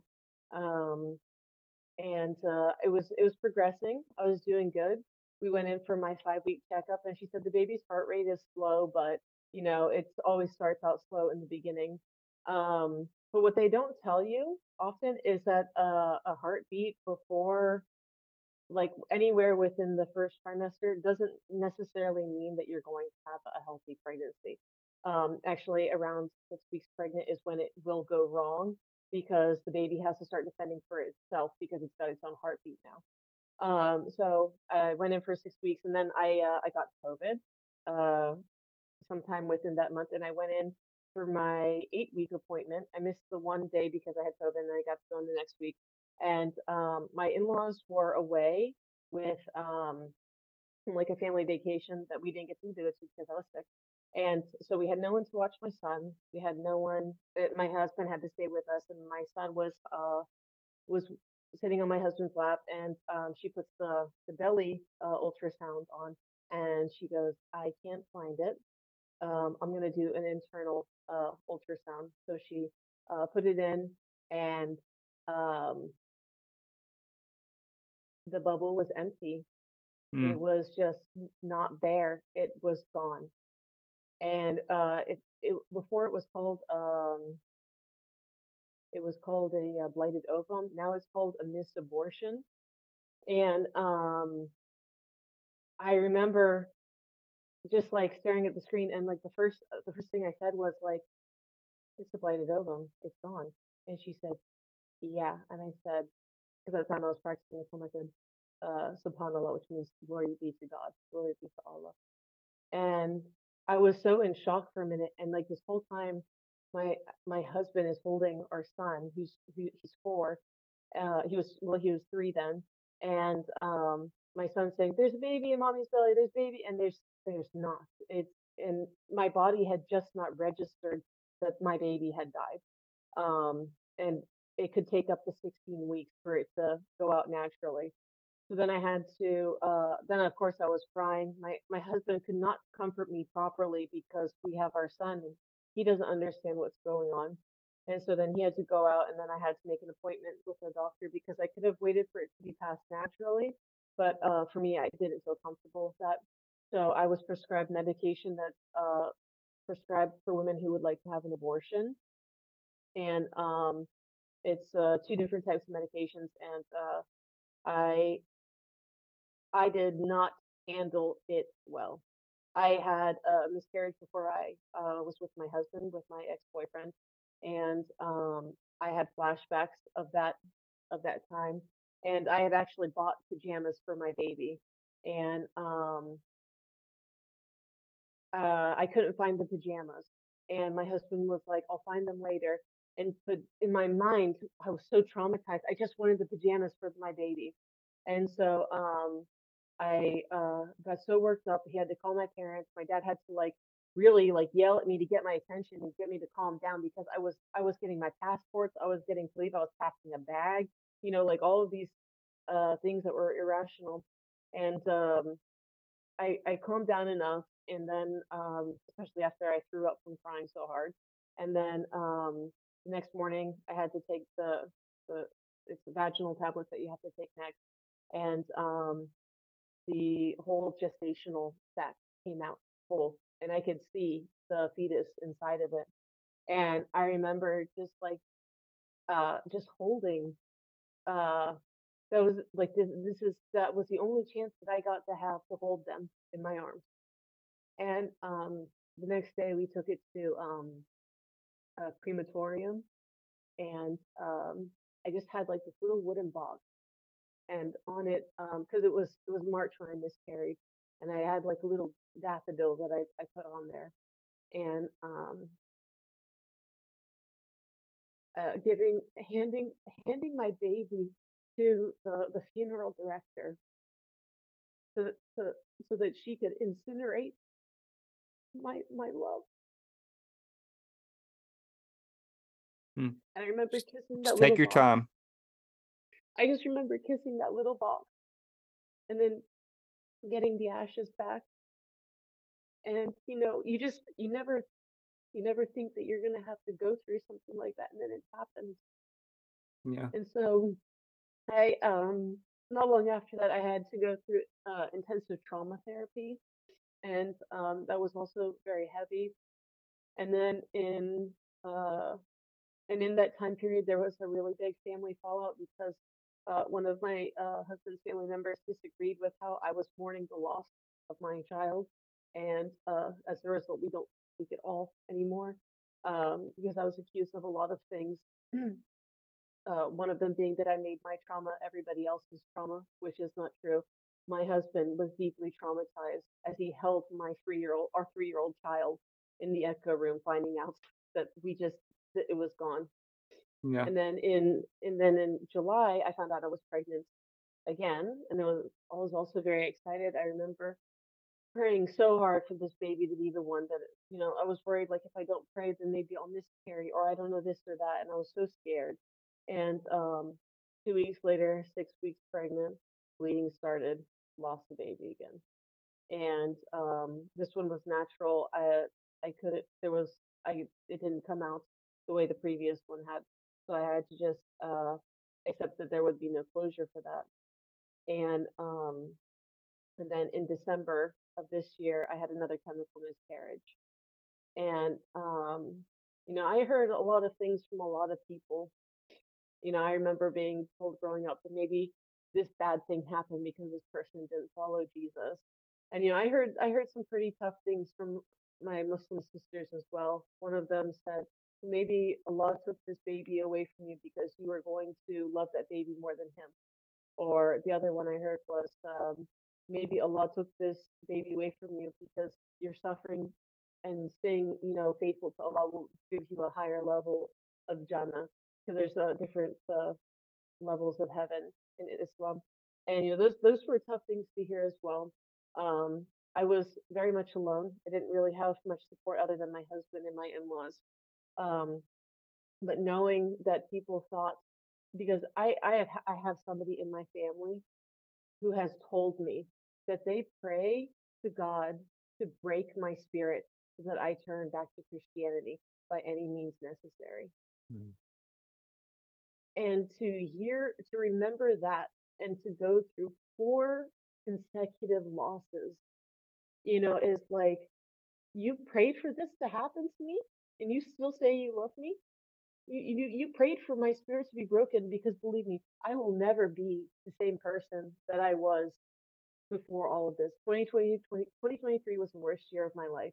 I I lost so much, you know, and I was my my my other baby was going to be due in March of this year, and so um, what I wanted to tell people is is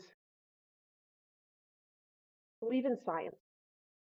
Sometimes your body does things because because it's not meant to work out. A blighted ovum, there is literally nothing you could have done to stop that. There's nothing you can do because there's something wrong within the, the cell makeup of the fetus. That it just doesn't doesn't work. A mis- miscarriage is uh, the egg gets fertilized, but it doesn't stick to the wall, so you can still get pregnancy hormones, but you're not actually pregnant. And then um, some just sometimes you have uh, low progesterone or something like that. None of this is contingent upon what you believe in. Hmm. It doesn't matter if you're a Christian. It doesn't matter if you're a Muslim, you're a Jew, or a Buddhist.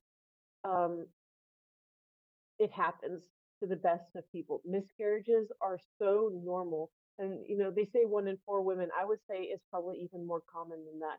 And um, in my case, uh, one in 1,000 women have a mis- miscarriage. That's what um, a blighted ovum is also called. And so it's completely normal.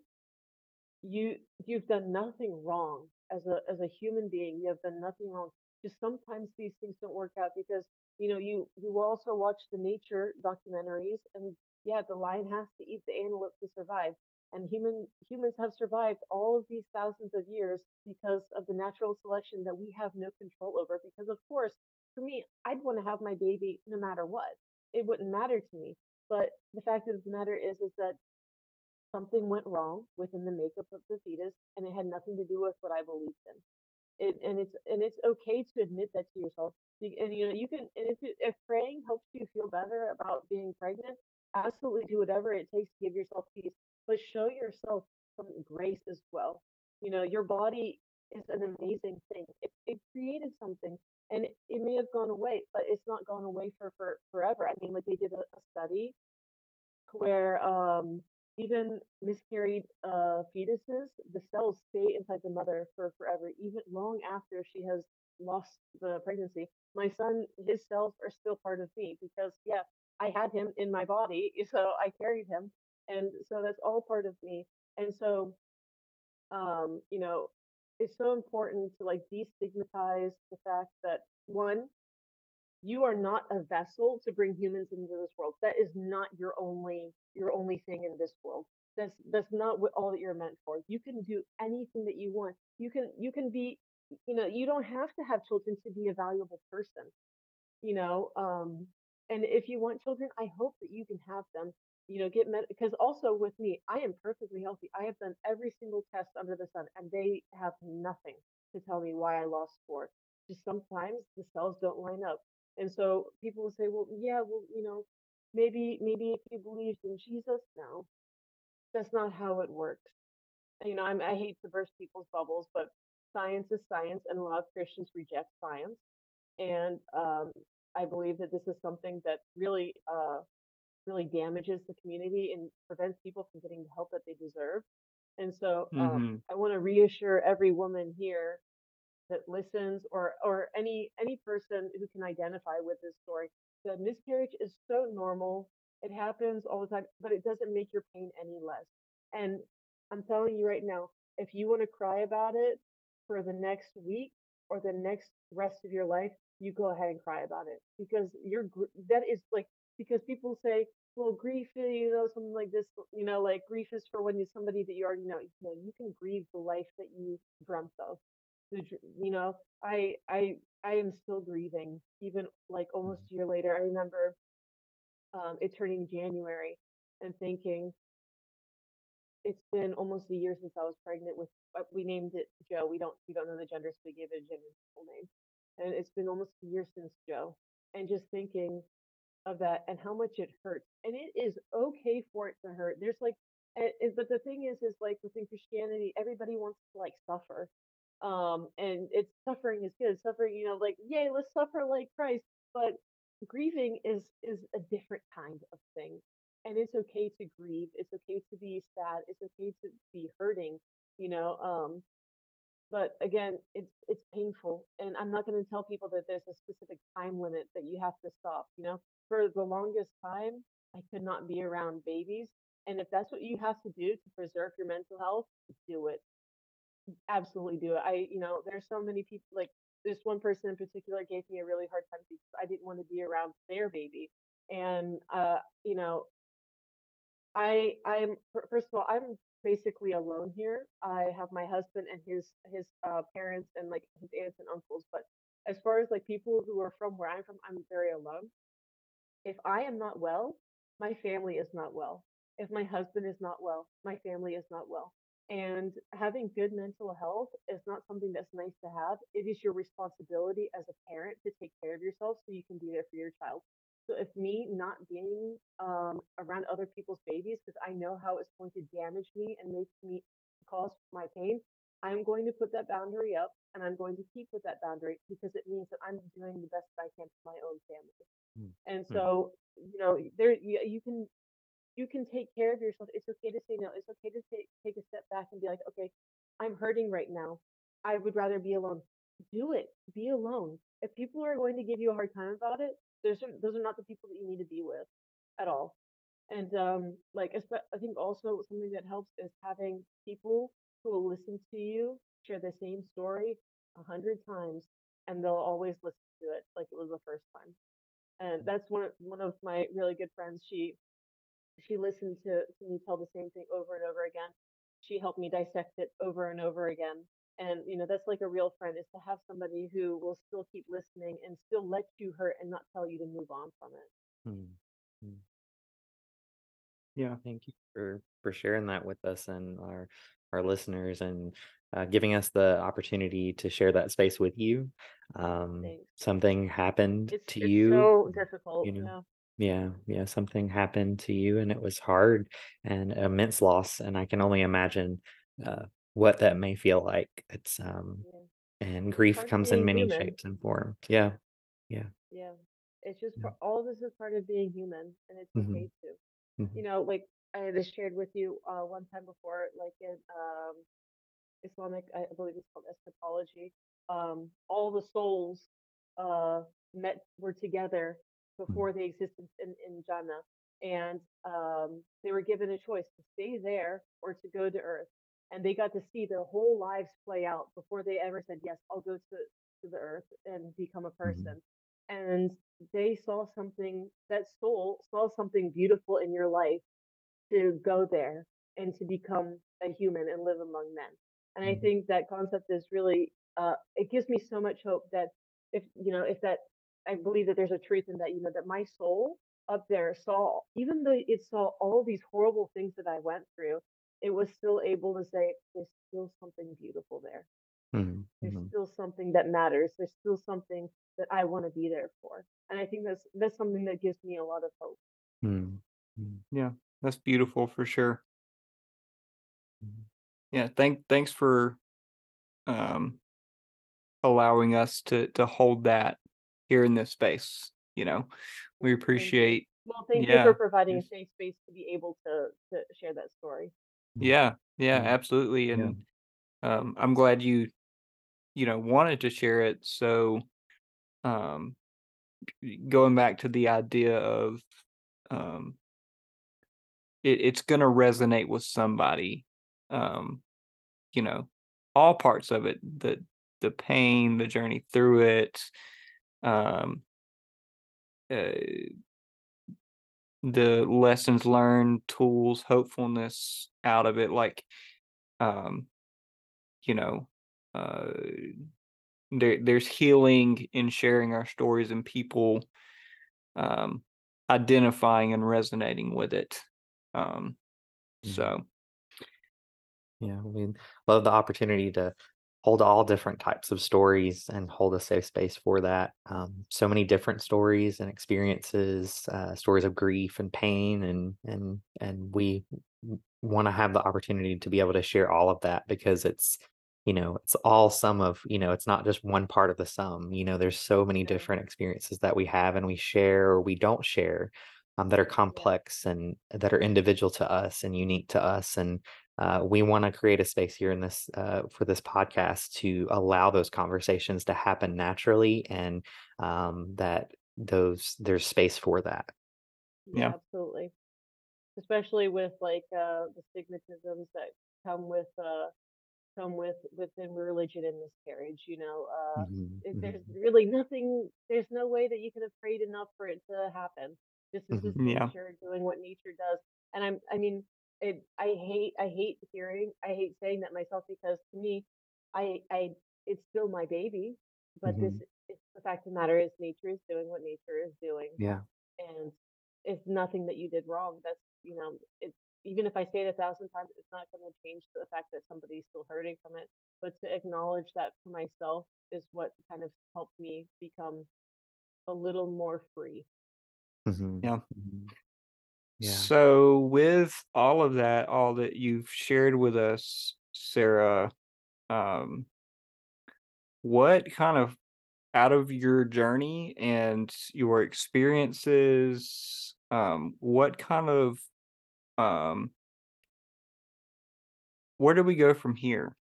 Um, from from your journey, what what kind of things have you learned, tools, mechanisms for a to to help foster good mental health and like good overall like well-being, like what things have you learned that have helped you in your journey? Um, I was um in therapy for close to two years. Um, I was on a lot of uh antidepressants, antipsychotics, sleeping medications due to a lot of the trauma that I had from when I was younger. Um, I have gone through. I I was admitted to the hospital at some point uh, because I was a threat to myself. I stayed there for about six weeks and then that was in 2021 at the end of 2021 and then um i uh i think addressing that things went wrong and saying to myself something went wrong how do i fix it um was a big one um advocating for myself is another big one saying i'm not happy and i don't know why i'm not happy i need help and acknowledge and saying that you need help is the hardest thing that you're gonna have to do, but it's gonna be so rewarding. I promise it is. Um, because I also had a a lot of I don't know if I would necessarily say trauma. One of my best friends killed himself from a fentanyl overdose uh, in 2021, and um, that really affected the way that I I lived uh, my life since then as well. And um, so I think getting good mental health help uh, is like the one of the biggest ones. I know it's so difficult for Americans to to be able to afford that, but over here, I was able to get in very quickly. Um, I didn't have to pay anything. I only pay my monthly insurance. I was uh, so everything, even staying in the hospital for six weeks, I didn't have to pay an arm anything for that except for my monthly medical bills. But um, staying there was a good choice. Uh, intensive trauma therapy, EMDR. These are very important Mm, tools to to go through. EMDR is was extremely beneficial because for my program we did um, two days EMDR and then one of it's called TMT. It's like uh it's like a well basically you're allowed to get mad and smash things with a baseball bat. And mhm, so I was able to uh my and it was a safe place to be able to mhm, express that because I had a baseball bat and uh, the the lady, the therapist that was with me was like, "That's your ex-boyfriend. Hit him." And I was like, "But I, I can't hit him." She goes, "No, hit him and tell him you hate him for what he did to you." And so I was able to just go to town on this uh, boxing mhm. bag, and I was, Yeah. and she was like, she was like, "That was really good," and like having that support and letting like unleashing that anger. Um, doing sports is great. Um, I was on uh, a lot of different medications, um, but personally, for, for my situation, I needed to have medication only to um, only to help me process the trauma in a safe environment. And then afterwards, I was able to get off of it because that trauma had lessened due to Mhm, EMDR. mhm, So um, uh, that was I think that was one of the big things was that I didn't want to stay on it long term. I wanted to address all of the the problems that I had, and then when those problems were addressed and I made it through those those times, I was able to get off that medication. It is not the same for everyone. Some people need to take antidepressants long term, and that's okay as well. It's just for me in my situation, it was more like I had also um uh, hallucinations because of my trauma. And I would see people and hear people. And after I've had my trauma addressed, I, that happened less. And so uh, I wasn't schizophrenic or bipolar. It was just trauma affects you so deeply. Um, also, uh, there's a book called The Body Keeps Score by Bessel van der Kolk. He's a Dutch uh, psychiatrist um, it, they say it's a textbook and you shouldn't read it, but I read it and I understood myself so much better uh, being a trauma survivor. And so I think you should people should educate themselves on psychology. Read some psychology books. Read uh, books on complex PTSD. mhm. Um, definitely pick up uh, a few books on religious trauma because it helps you feel less alone. It helps you feel a little more understood. Um, and so uh, learn for yourself as well. That and yeah, medication is is not a bad thing. I remember hearing growing up that there's no such thing as depression. You just don't have enough joy in the Lord. Well, Jesus also gave us doctors, right? So I Mhm, mean, they know mhm, stuff, and it's it's okay.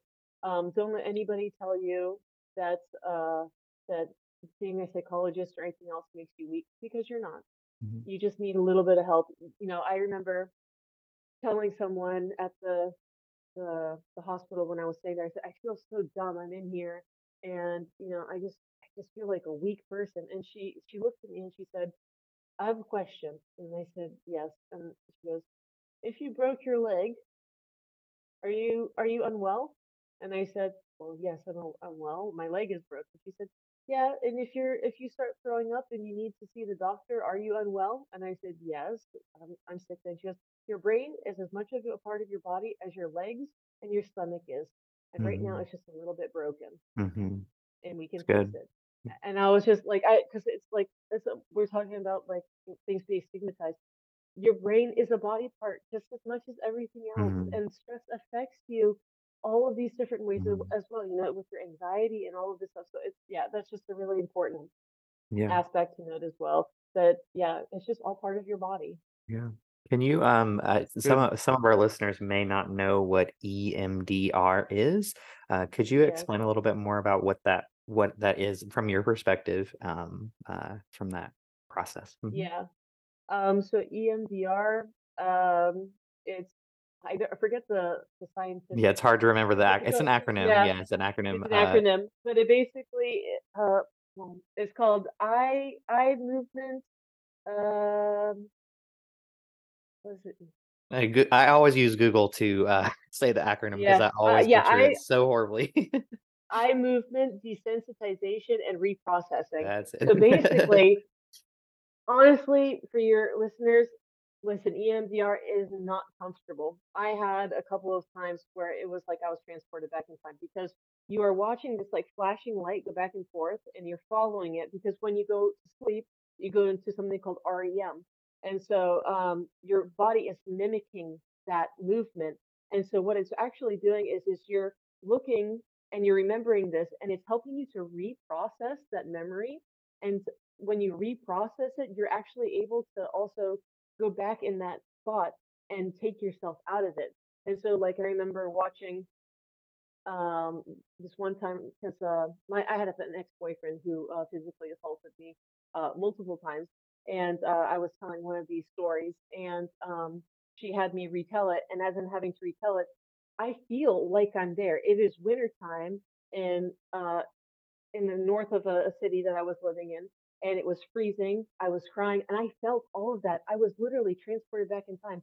And so she said, "What would you do if if uh if you could change it?" And I said, "I hit him." She goes, "Go ahead, hit him." So I'm retelling it, and she's like, "Did you hit him?" And I'm following this light, and I said, "Yeah." And she goes, "How does it make you feel?" And I said, "Good." And she said, "Now what do you want to do?" And I said, "Now I want to just walk away."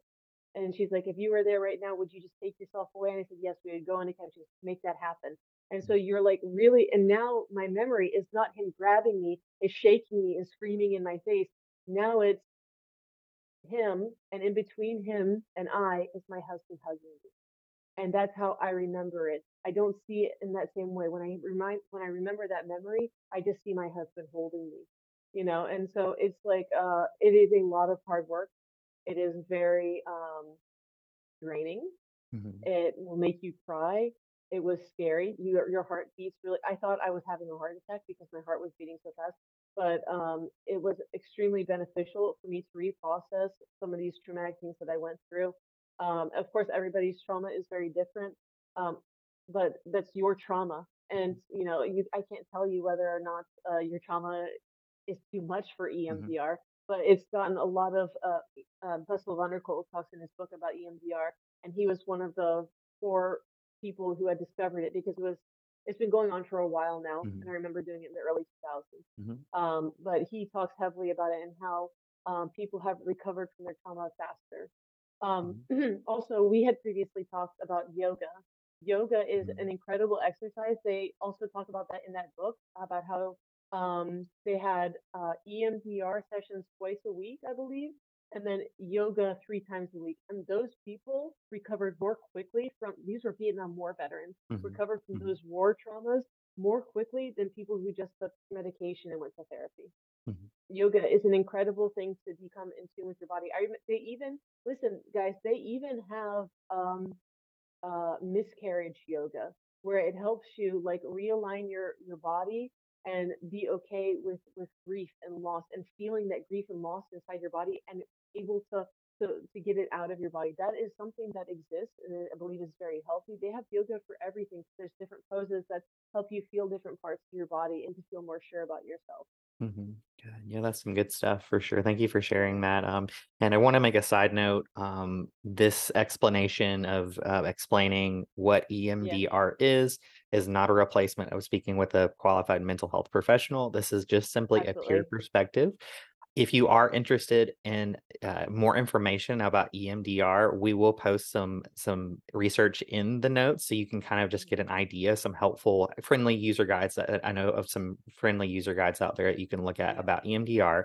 Um, speak to a mental health professional, your doctor about that process. It is an do it yourself. practice. Right. It Don't do is it an evidence-based practice, so it, it has shown uh, evidence of being very helpful for those who have experienced immense amounts of trauma, things like that. So this is not a replacement of that. Um, do your research and speak to a qualified mental health professional. Mhm. Yeah. Yeah. Thank thanks for that, Kyle. Mhm. All right. Well, Serra, um, thank you so much for uh, lending your voice to our space here and just being vulnerable and letting us just just hold this journey and story of yours. And uh, I know, like I said, th- this is I know this is going to be an impactful conversation for a lot of people. It's going to resonate um, with a lot of people. So thank you. Mhm. No, Yeah. thank you. It was a lot of fun. Yeah, we Yeah. enjoyed having you on and reconnecting again. Um, since it's been so, also it getting feels like to it's been speak so English. Right, right. That's right. You can Yeah. actually speak and Yeah. your, 'Cause I, uh, I common still, I'm language. still stumbling over, some stumbling over my words because I'm so used to hearing Dutch every day. So I'm just like, wait a minute. Mhm. Yeah, for sure. I my vocabulary is lacking. Yeah, for sure. Well, before we end the uh, podcast, is there anything you'd like to share with our listeners about where you're at now in this journey, uh, where we can find you, what things you're working on, what things you're pursuing as uh, your journey continues? Yeah, um, so I am starting my um my own earring business. I have a TikTok account. It's called uh, Joe Lou's Boutique. Uh, Joe Lou. Well, my first uh, baby was uh, Joe, and then the second one we named Lou. So it's named after the two babies that we had uh, that have had the heartbeats. And um, so that's what it what it is. I make a a few ASMR videos for restocking. I think hmm right. has seen those videos. Mine. Um, so you can find me on there. Um, if anybody ever wanted to reach out, I yeah, I'm on TikTok as Joe Lou's Boutique, um, and also Joe Lou's Boutique at Outlook.com. Um, because maybe for them it it would feel good to share their own miscarriage story with me and having somebody that you know can understand how they feel. Because sometimes we feel like we share too much with the same people and over and over again. We're overwhelming them, and I'm always here to listen. Uh, I never want people to feel as alone as I felt uh, definitely would never want that for anyone.